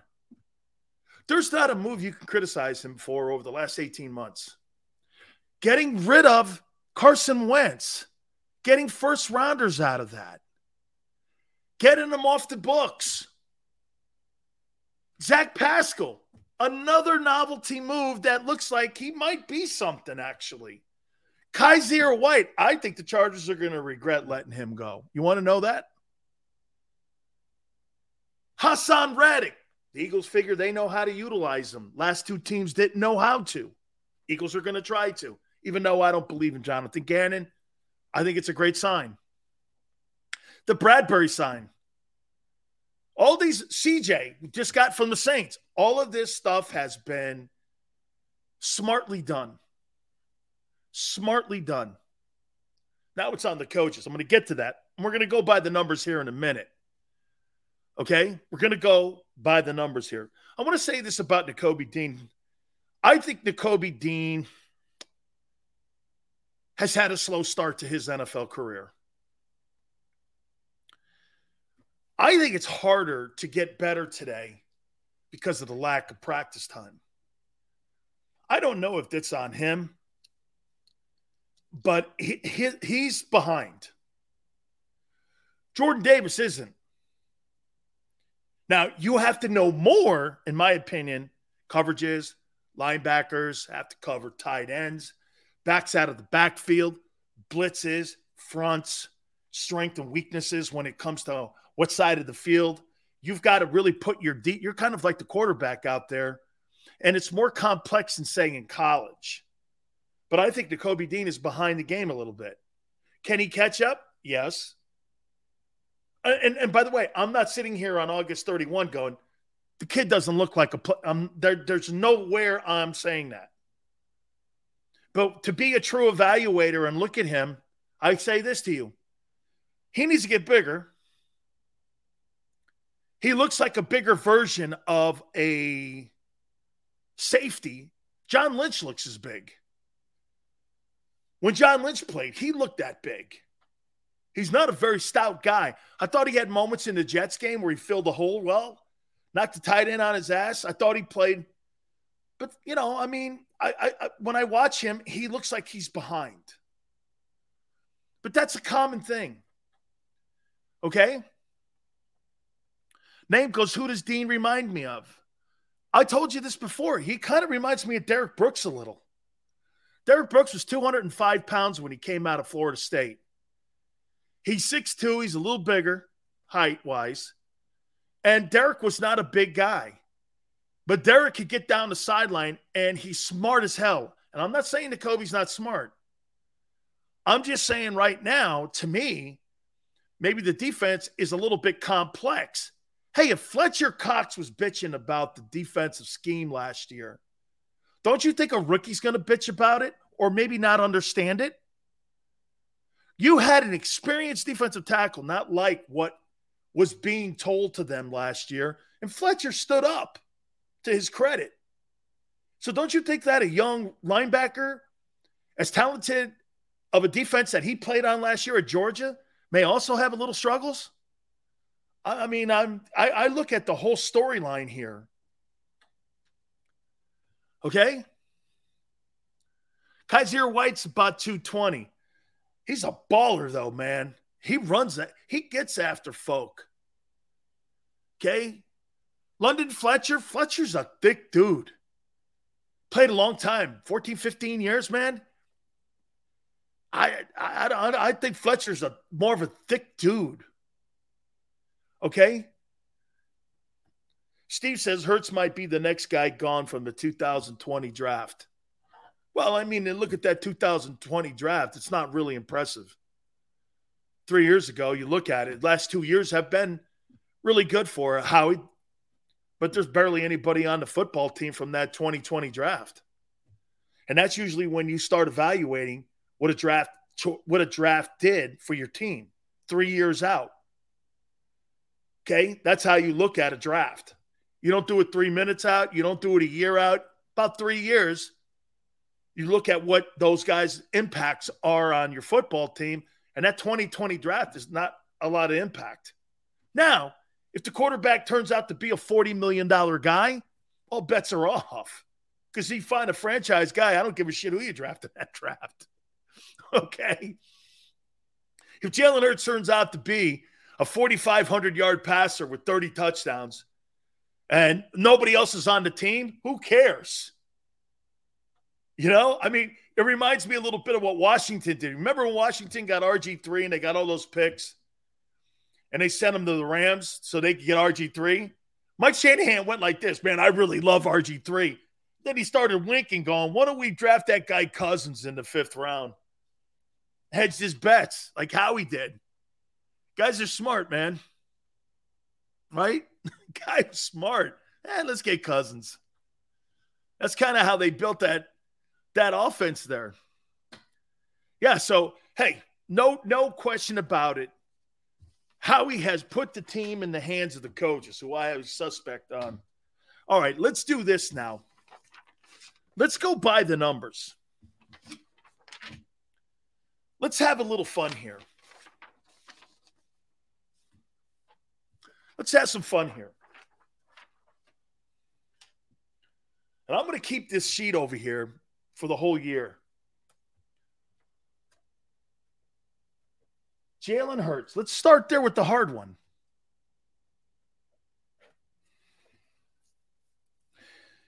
You have team goals and you have personal goals. Team goal is to win the NFC East. I don't care how that looks. I'd like the Eagles to have home field advantage because if you have to go on the road to take on Aaron Rodgers or Tom Brady, you're not winning that game.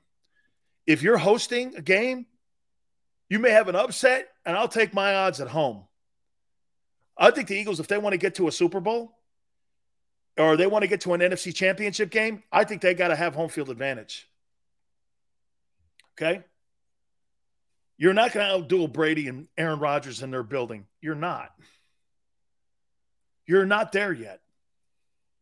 Okay? You're just not. So Jalen Hurts' personal goals should be what?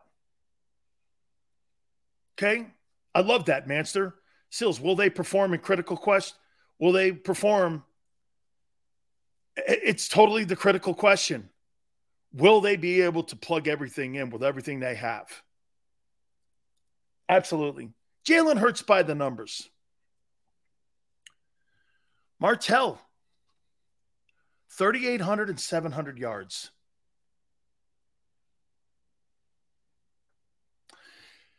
3,800 and 700 yards. That's still a lot of rushing yards for me, man. That number has to come down. For the team to be successful offensively, Jalen Hurts has to be around 500 yards, 400 yards, somewhere in there. Because Jalen Hurts' 400 yards are going to be like eight yards a carry. If Sanders is a 1,200 yard back and Jalen has 500, but he's gaining 10 yards a carry, that's effective because you're constantly in third and short then. That to me is what they need to work on. This Miles, this is why I think they have Miles Sanders on the shelf here until the start of the season. I really do. GT, I'm in that conversation there with you, brother. 3,800 yards, 400 rushing. If they get that out of Jalen Hurts, that offense is going to be on its way.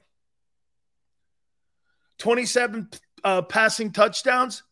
I do. I'm going to get to AJ here in a minute. I think that's doable. Name is out of his mind. 400, 4,000 passing and 800 rushing. You're out of your mind if you think he's going to improve a 1,000 yards this year. He's not. 3,800, 400. That means the rest of the team is picking up the slack.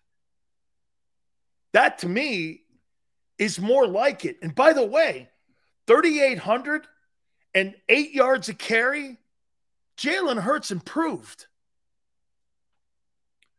And with 25 to 27 touchdowns, he's improved. And he makes it even more difficult to decide whether or not to go into the draft and get a quarterback if he put guys 4,500 yards, 4,200 yards. That's reserved for big arm quarterbacks. This guy is not it. He's going to win differently. He's going to win differently. Stop thinking he's a regular quarterback. He's not. 4K passing, 400 rushing, need to see the rushing go down, and I need 30. Jesus, criminy. He'll never accomplish that. You're setting the kid up for failure with that. That is so high.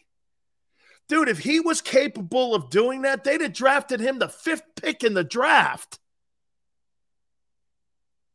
When they realized that Baker Mayfield couldn't do that, they they moved him for a seventh rounder to Carolina.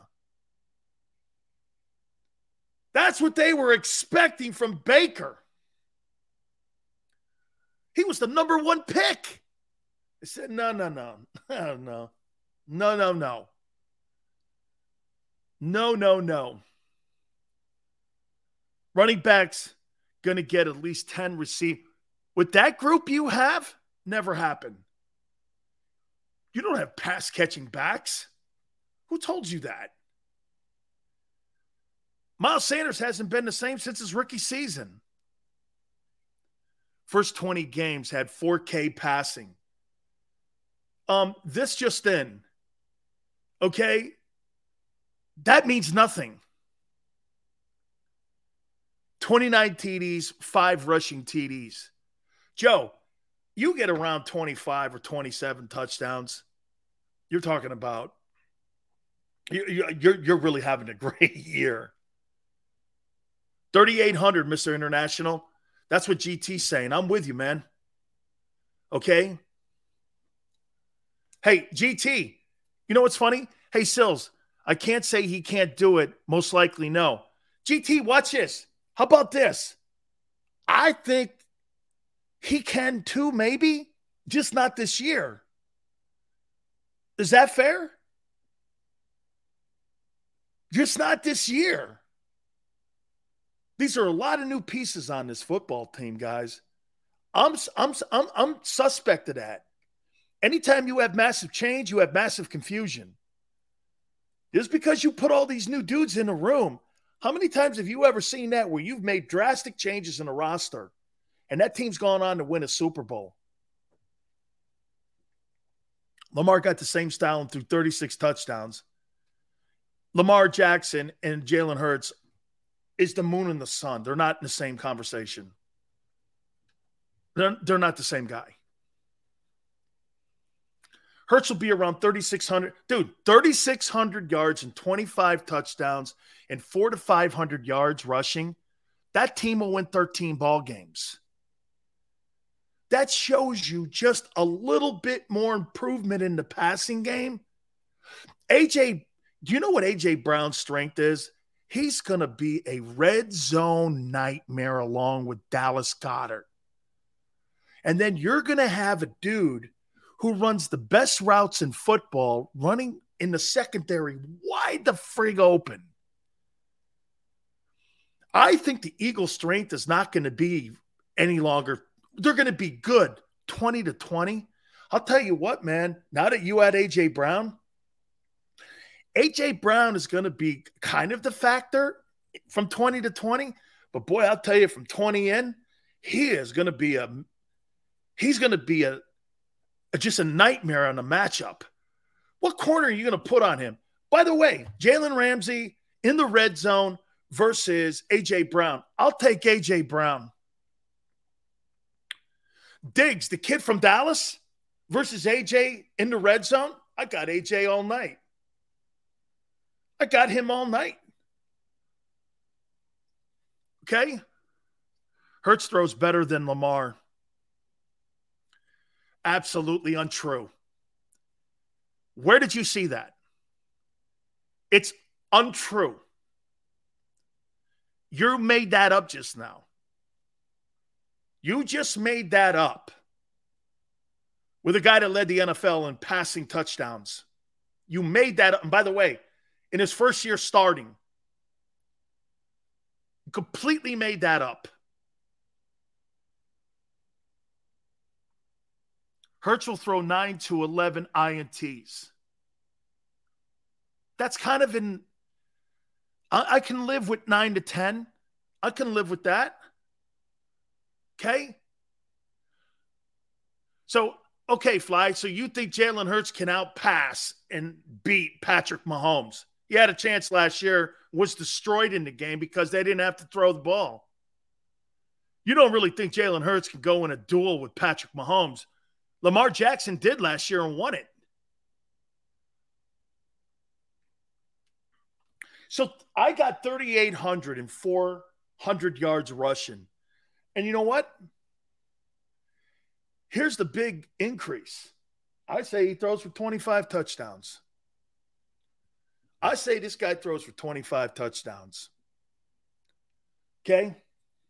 25.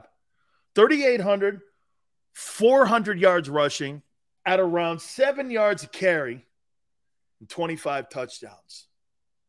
I can live with that. I can live with that. Okay. Here's a big one. How do you think Jonathan Gannon uses Haason Reddick?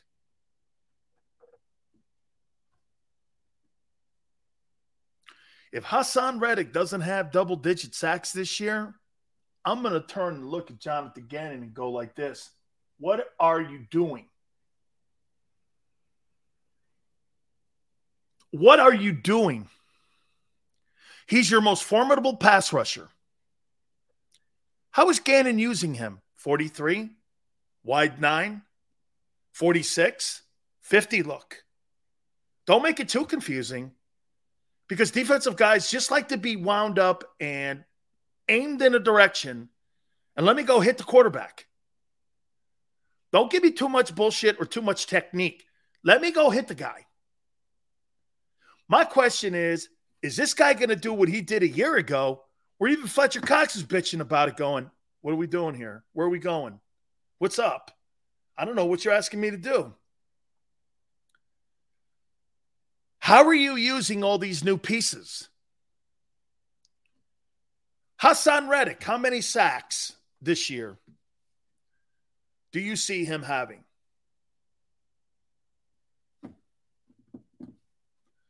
Joe goes, I don't know. Wow. You know what, Joe? I don't either.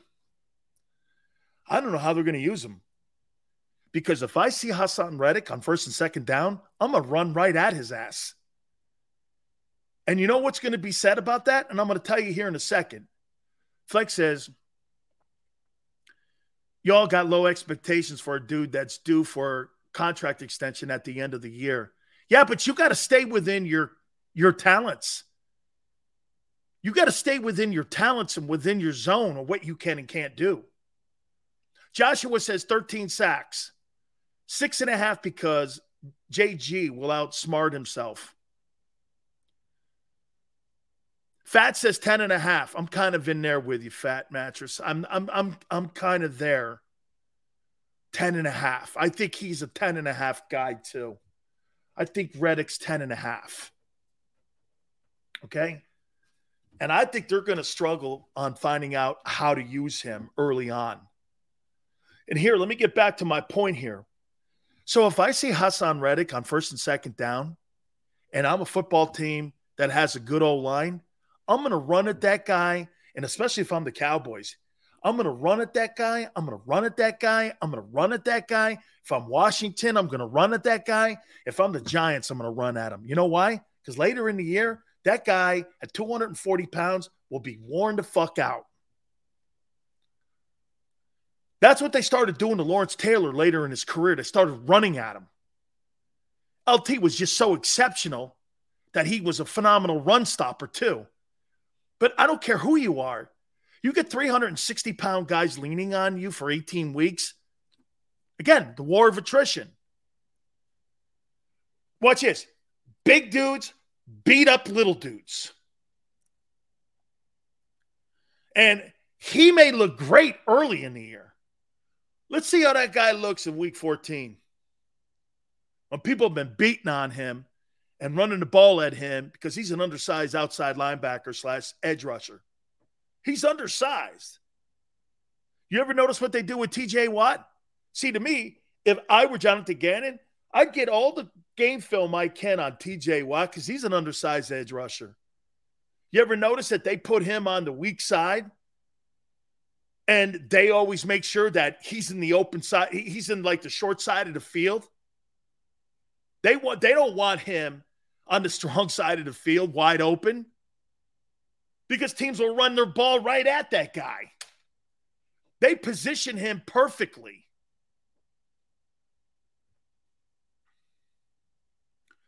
Xander says 10 and a half sacks for Reddick. So you believe Gannon will, will change, huh? No, I don't think. I think that that guy's capable of 13 and a half, but I'm saying 10 and a half because they won't be able to figure him out at first where to put him and no longer utilize him early in the year. That's what I think happens. Because when you have a tweener, that's what he is. He's a tweener. He's 6'1, he's 240. Okay, well, 6'1, 240 covering tight ends, he's getting that's a mismatch. He's not a cover t- he's not a cover edge rusher. Okay, he can't cover tight ends and backs out of the backfield. That's not what he is. That's why Arizona and Carolina they they allowed him to walk out. You don't let edge rushers walk out the out the room unless why? You can't figure out how to use them. Carolina and Arizona, he's a good pass rusher. But you run at him, you wear him out. So you can't cover tight ends, and he can't cover backs out of the backfield. How are you going to use him? Situationally, third and long? This guy's got to figure this out. I don't think he's got the defensive uh, knowledge to figure out how to play him. Jim Johnson, I met, I, brought it up in the first hour. Jim Johnson came up with a whole new scheme for Hugh Douglas. Had a whole new scheme for Hugh Douglas. The over under. When we had Hollis Thomas on last week. Okay. Hey, by the way, we're going to have a fun Friday for you. Ice Cube's going to join us. I know that's out of nowhere, but my boy Ice Cube's going to join me on Friday. We're going to talk to him. He's a big sports fan. He can't wait for the start of the NFL season. And I told him, I said, I'm going to make a bet with you. The Eagles have a better season than the Raiders this year. Okay. And I, I'm going to make a bet with him that the Eagles have more wins than his than his Raiders this year. I think the Raiders are going to be good though, man. So Ice Cube, I think um, uh, 3.30 on Friday. I think that's when he said he's, he's available. hey, Mr. International, he loves sports, man. Cube's a good people, man. He's just such a good guy. I love him, man. Um, I just don't know how they're going to use him. So early on, to me, I think they're going to struggle a little bit on trying to figure out Haason Reddick. But I do think he gets 10 and a half. 10 and a half is what he's been doing the last couple years. Okay? Reddick is just as talented as Parsons? Absolutely not. Micah Parsons can cover tight ends. Micah Parsons can cover running backs. Haason Reddick can't. It's it, that's a, that's a scouting report on him. He can't cover backs and tight ends. Parsons can. I think it's a mistake by Dan Quinn to have him do it. I would edge rush that guy all night long. Okay? Um, AJ Brown by the numbers. Let's go here. AJ Brown by the numbers. What do you see this player having? His expectations for 2022. What do you what what do you see for AJ Brown this year? And and know this, I want to throw this at you so that you know who he is and not who you think he is. He has averaged 68 catches and 998 yards for the last 3 years of his career. He's that guy, okay? So before you start coming out with these grandiose numbers, look at the production and the history of who he is because the trend is after three years, 68 catches, 998 yards, and 10 touchdowns. That's who he is. Okay? You go there with that, you guys you guys will know who he is. Philly D says 1100 yards, 9 touchdowns. Swansky says 1057 and nine touchdowns. I love that actually. I think 1057. And would you have nine? I think 10 touchdowns. I think between 10 and 13. AJ Brown is not TO. He's not as gifted as a wideout as TO. But where he is as gifted as TO are those jump balls. Uh, Marina says 80 catches, a thousand yards and seven touchdowns. Um, he's never had more than 70. You're suggesting that he's going to have 10 more than his career average, and that that would be a career year for him. VJ, 10, 10 90 and 11 touchdowns. I like that. Okay. Laurent says, What are you talking about? He played with Derrick Henry. What are you talking about? Like you're being silly, oh, but you're broke down version of your what's that got to do with Derrick Henry owning and being the number one focal point on that team and AJ Brown was the third wheel and I'm broken down and what's that got to do with anything? What's that got to do with what we're talking about when it comes to AJ Brown? Jesus, criminy guy. What are you talking about? Well, honestly, I mean, that's not who he is, and it's not who he's ever going to be. A, a 1,500, 1,400 yard guy who threw for 3,100 yards last year. You're out of your tree.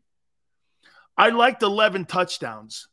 60 catches, 750 yards. That would be a bad season for me. 16 touchdowns. That's kind of a crazy spin there, but I get it. I like it. Okay. Okay.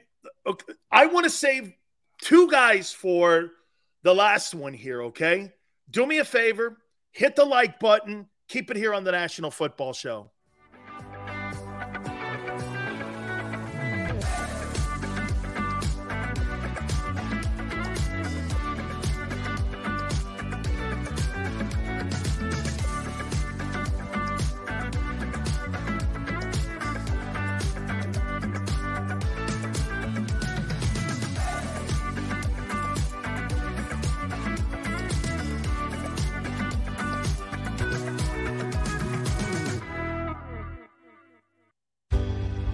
Passionately.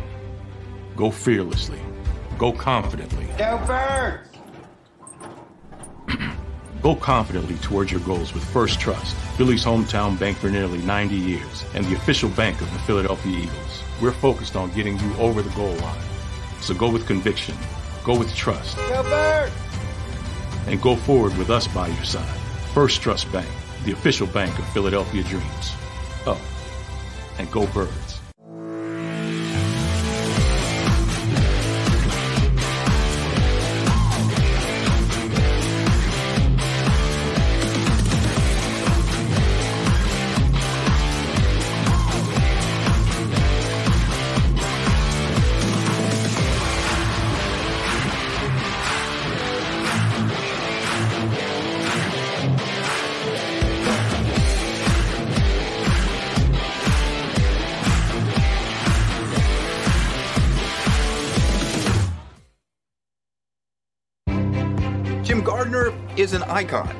Philadelphia treasure. He's a mentor, a pace setter. Jim is my North Star.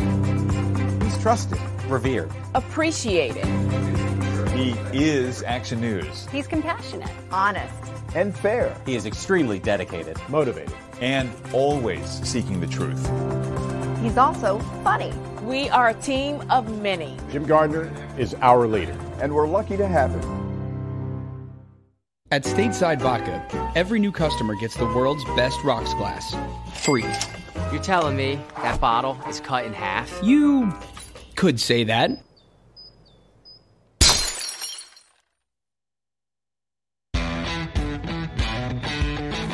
Go for the poles and the pools. Go for the oohs and the ahs. Go for the bubbles and the bubbly. Go for the story and the stories. Go for the win. Go to Ocean Casino Resort. Book your trip at theoceanac.com.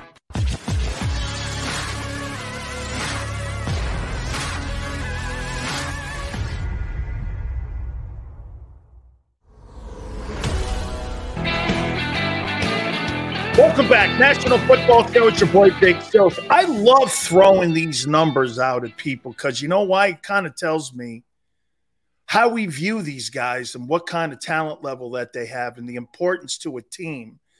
And it is a team concept, and where sometimes numbers don't really tell the true importance of what a player's um, place on a football team is. Like, you know, we were just talking about AJ Brown being on the Tennessee Titans. AJ Brown's value on the Titans wasn't in his numbers, it was in his ability.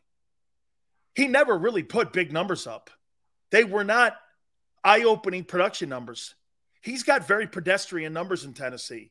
But you know what he did do? Defenses had to account for him. And you had Derrick Henry. So there was more of an illusion in the room of what that guy was capable of bringing to the table than more of his production he's never really been a productive guy when it comes to catching footballs and putting up huge numbers. He's never going to be, or he hasn't been to this point in his career, a 1,500 yard guy. You're never going to confuse him with Davante Adams' numbers or with some of the guys that you see like Cooper Kupp. You're never going to you're never going to confuse him with that. Now, again, his importance is in the duality of what the offensive approach is and what the attack is. In, in a run offense, A.J. Brown's a nightmare because you know what you have to do? You have to account for that guy. Even with that running attack, because he is one of the best wide receivers in giving what to quarterbacks play action. You have to account for play action as a coordinator with a guy that like that talented out there on the wire Z. You have to. You just can't go like this. Well, Jalen sucks. He's no good. That kid doesn't.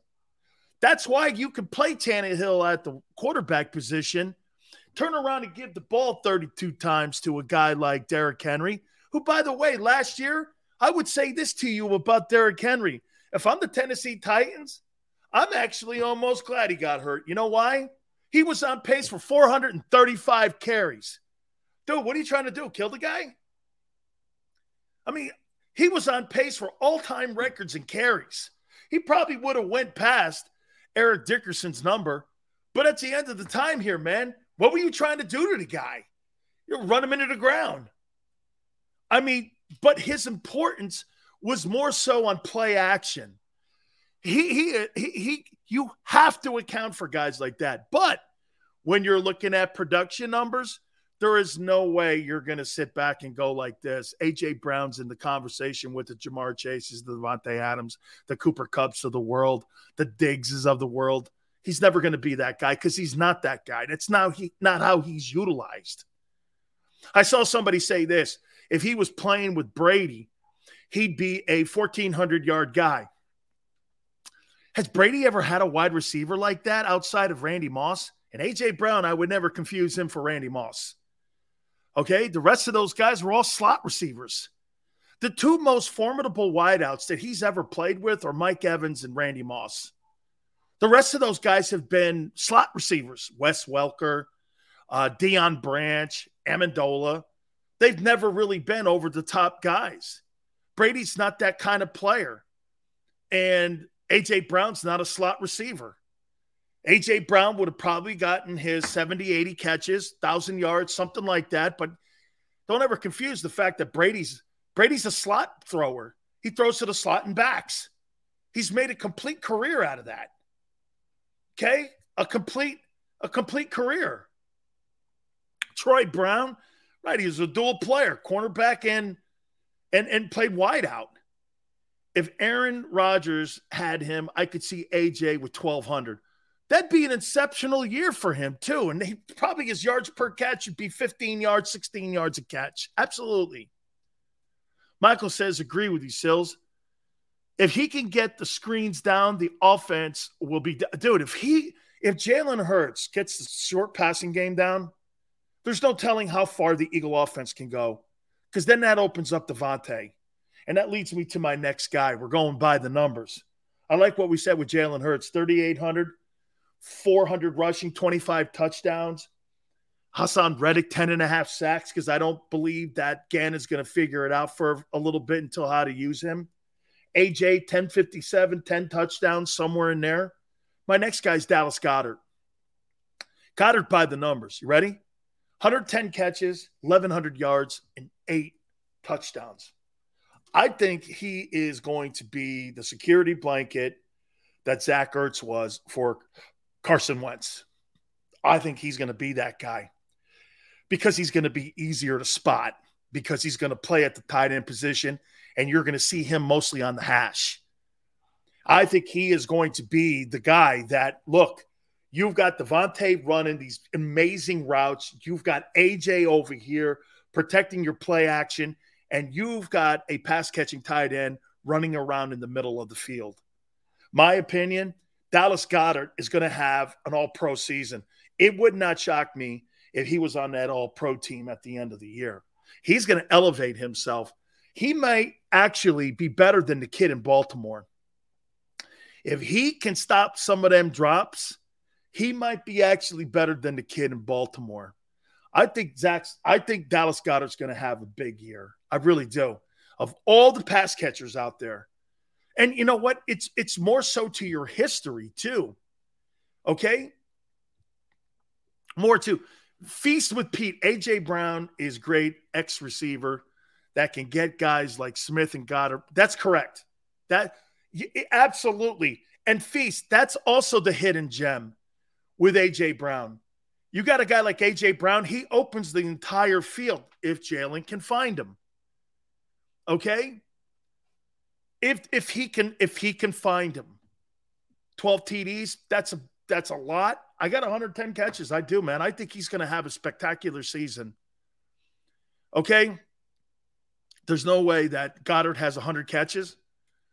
The only people that you've ever had in, hey, Ralph, the only people that you've ever had in the history of your franchise to ever get 100 catches has been the tight end position. No other play position, wide receiver, running back, has ever had 100 catches. You guys are talking about 100 catches for your receivers. You've never had one. Since 1930, whenever the team was founded, you've never had a 100 catch wideout. And now all of a sudden, with a developing quarterback, you're going to have two? Yeah, okay. That's daydreaming.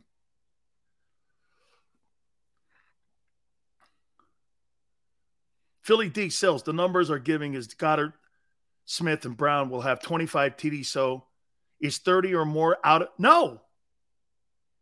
Like I said, Philly, I think where the hidden gem of this offense is going to be is not 20 to 20 like it was last year. I think it's 20 in.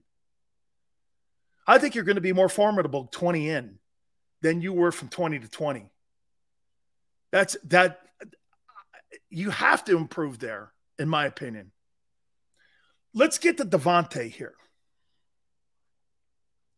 and talk about DeVonta Smith. Um, where does he fit in this? Where does DeVonta Smith fit into the expectations of the offense? And him improving and him improving the offense in general with Jalen. Where is he in here? I think the biggest numbers are going to go to AJ and, and Goedert.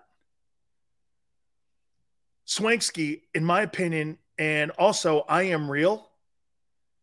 Guys, I think DeVonta's going to put up the same numbers as he did last year 70 catches, 950, somewhere in there. I, I, I just think he's going to be a guy again that is going to suffer a little bit as the offense matures and gets better. I do. He's going to be the one that's going to suffer. Okay. And and and Sanders, Sanders is the biggest DeVonta Smith fan that we have here at JAKIB and maybe in Philadelphia. Okay. He is totally him and Josh Tolentino, they love the kid. Okay. And this is what he says. That's about what I'm thinking too, Sills. Okay. And and by the way, like I said, if he's with a if DeVonta Smith is with Kirk Cousins, he's putting up Justin Jefferson numbers. But you have so many things you're trying to cook at one time. You have three pots that you're trying to cook. Play caller, AJ, Ryan, Sanders, DeVonta, Goedert, all with a training wheels quarterback that's still learning how to play the position. It's not shade, it's development. He's not a developed quarterback. And as he's going to Goedert, AJ, DeVonta, short passing game, man, that's a lot.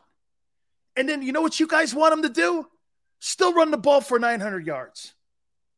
How is that feasibly possible? Tom Brady doesn't do that. Tom Brady has no involvement in the running game of the Buccaneers outside of throwing the backs. All the elite guys are worried about is passing, finding their guys, creating passing lanes.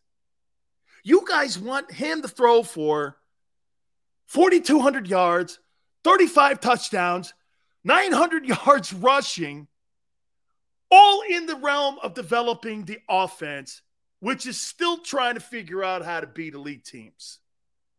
You don't find that to be a little bit of wishful thinking? That's a lot, man. Herb goes, Lamar does. Yeah, what happens to Lamar? He gets broken down. The last two years, he's been injured doing that.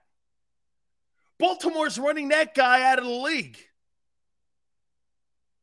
Yeah. Herb, you're right. That's why he didn't finish the year last year. You got to give the kids some help. That's why when I started the program today, Miles Sanders has to be, he is the wild card in this. You want those numbers from Jalen Hurts? That kid's got to play 18 weeks, 17 games. It's got to. Because if you're asking Jalen Hurts to carry the mail and the passing game, there's nobody in the league talented like that.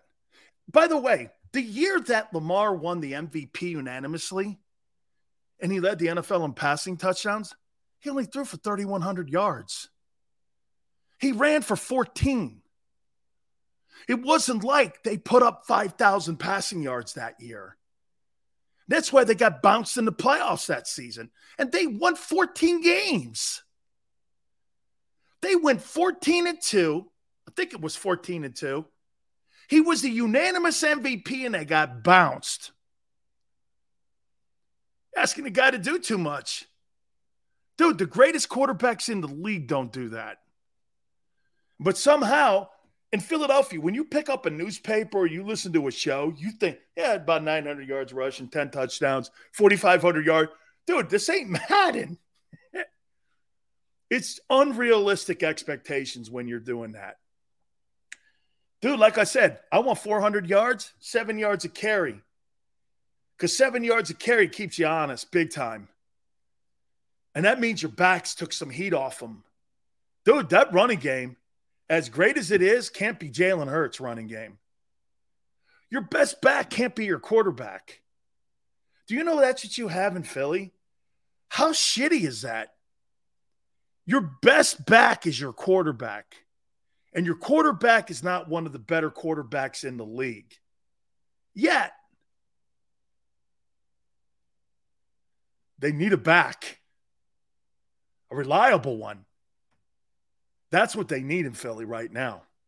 I think Howie knows that. They want, hey, you want to give Jalen Hurts $40 million at the end of the year, get him a back that's durable and reliable and can catch. That's Sony Michel. Somebody like that. Sony Michel, what's he got? Three Super Bowl rings with Brady? How many times you see that guy catching the ball out of the backfield, getting 115 yards receiving, and like eight eight catches and two touchdowns or some shit like that? How many times do you see him do that? Like, like that's the kind of guy you need. You don't need to have a 1,400 yard back like Dalvin Cook. You don't need that. Your old line will take care of everything. But you got to take the heat off the dude, man. You want this offense to move forward. You want to see the big numbers by DeVonta. You want to see the big numbers by AJ. You want to see all that. He can't be the focal point in running the ball. Every time you guys, that's why, and maybe I didn't explain it well enough. Every time you guys go, Sills, he had 10 touchdowns and he had like eight, 900 yards. God, man, that's terrible. That tells me he had no passing game. Every time people say this to me about a quarterback, hey, Sills, he ran a 4 3 and he had 900 yards last year. Well, he must not be a very good passer then. Facts. Jalen takes off because he can. Brady can't, so he has to make the throws. That's the hidden advantage on being a pocket passer. Dude, Brady don't have the option like Jalen does. Play breaks down, no one's open, takes off. well, guess what? Brady can't do that. He's got to find a way to get them wideouts open. That's why wideouts like playing for him. Wideouts don't like playing for guys like Lamar Jackson and Jalen Hurts because you don't get the targets. Not open, first look, I take off.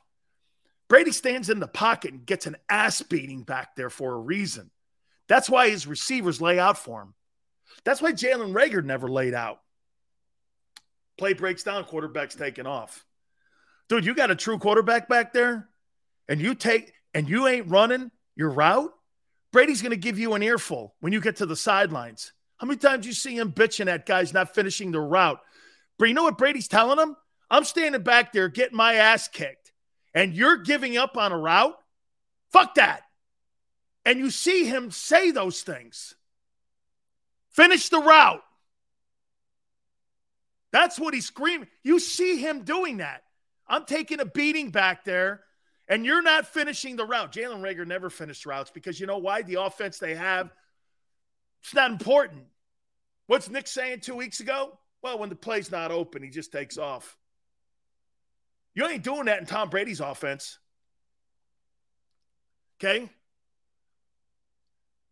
No, nobody. Dude, I saw Brady hit last year in that Rams game pretty much that entire second half. Aaron Donald was all over him in that game in the second half of that game in Tampa. I don't know the game you were watching, but they pressured his ass and hit him. Okay? They hit him. Mr. International, Brady's a real pocket passer. Yeah. And by the way, I'm not suggesting to you in any way that Jalen Hurts doesn't have courage. That's not what Baker Mayfield has no courage. That's why he runs out of the pocket because he doesn't have courage. I'm not suggesting to you that on Jalen. I see courage back there. I see a guy who's still learning how to read.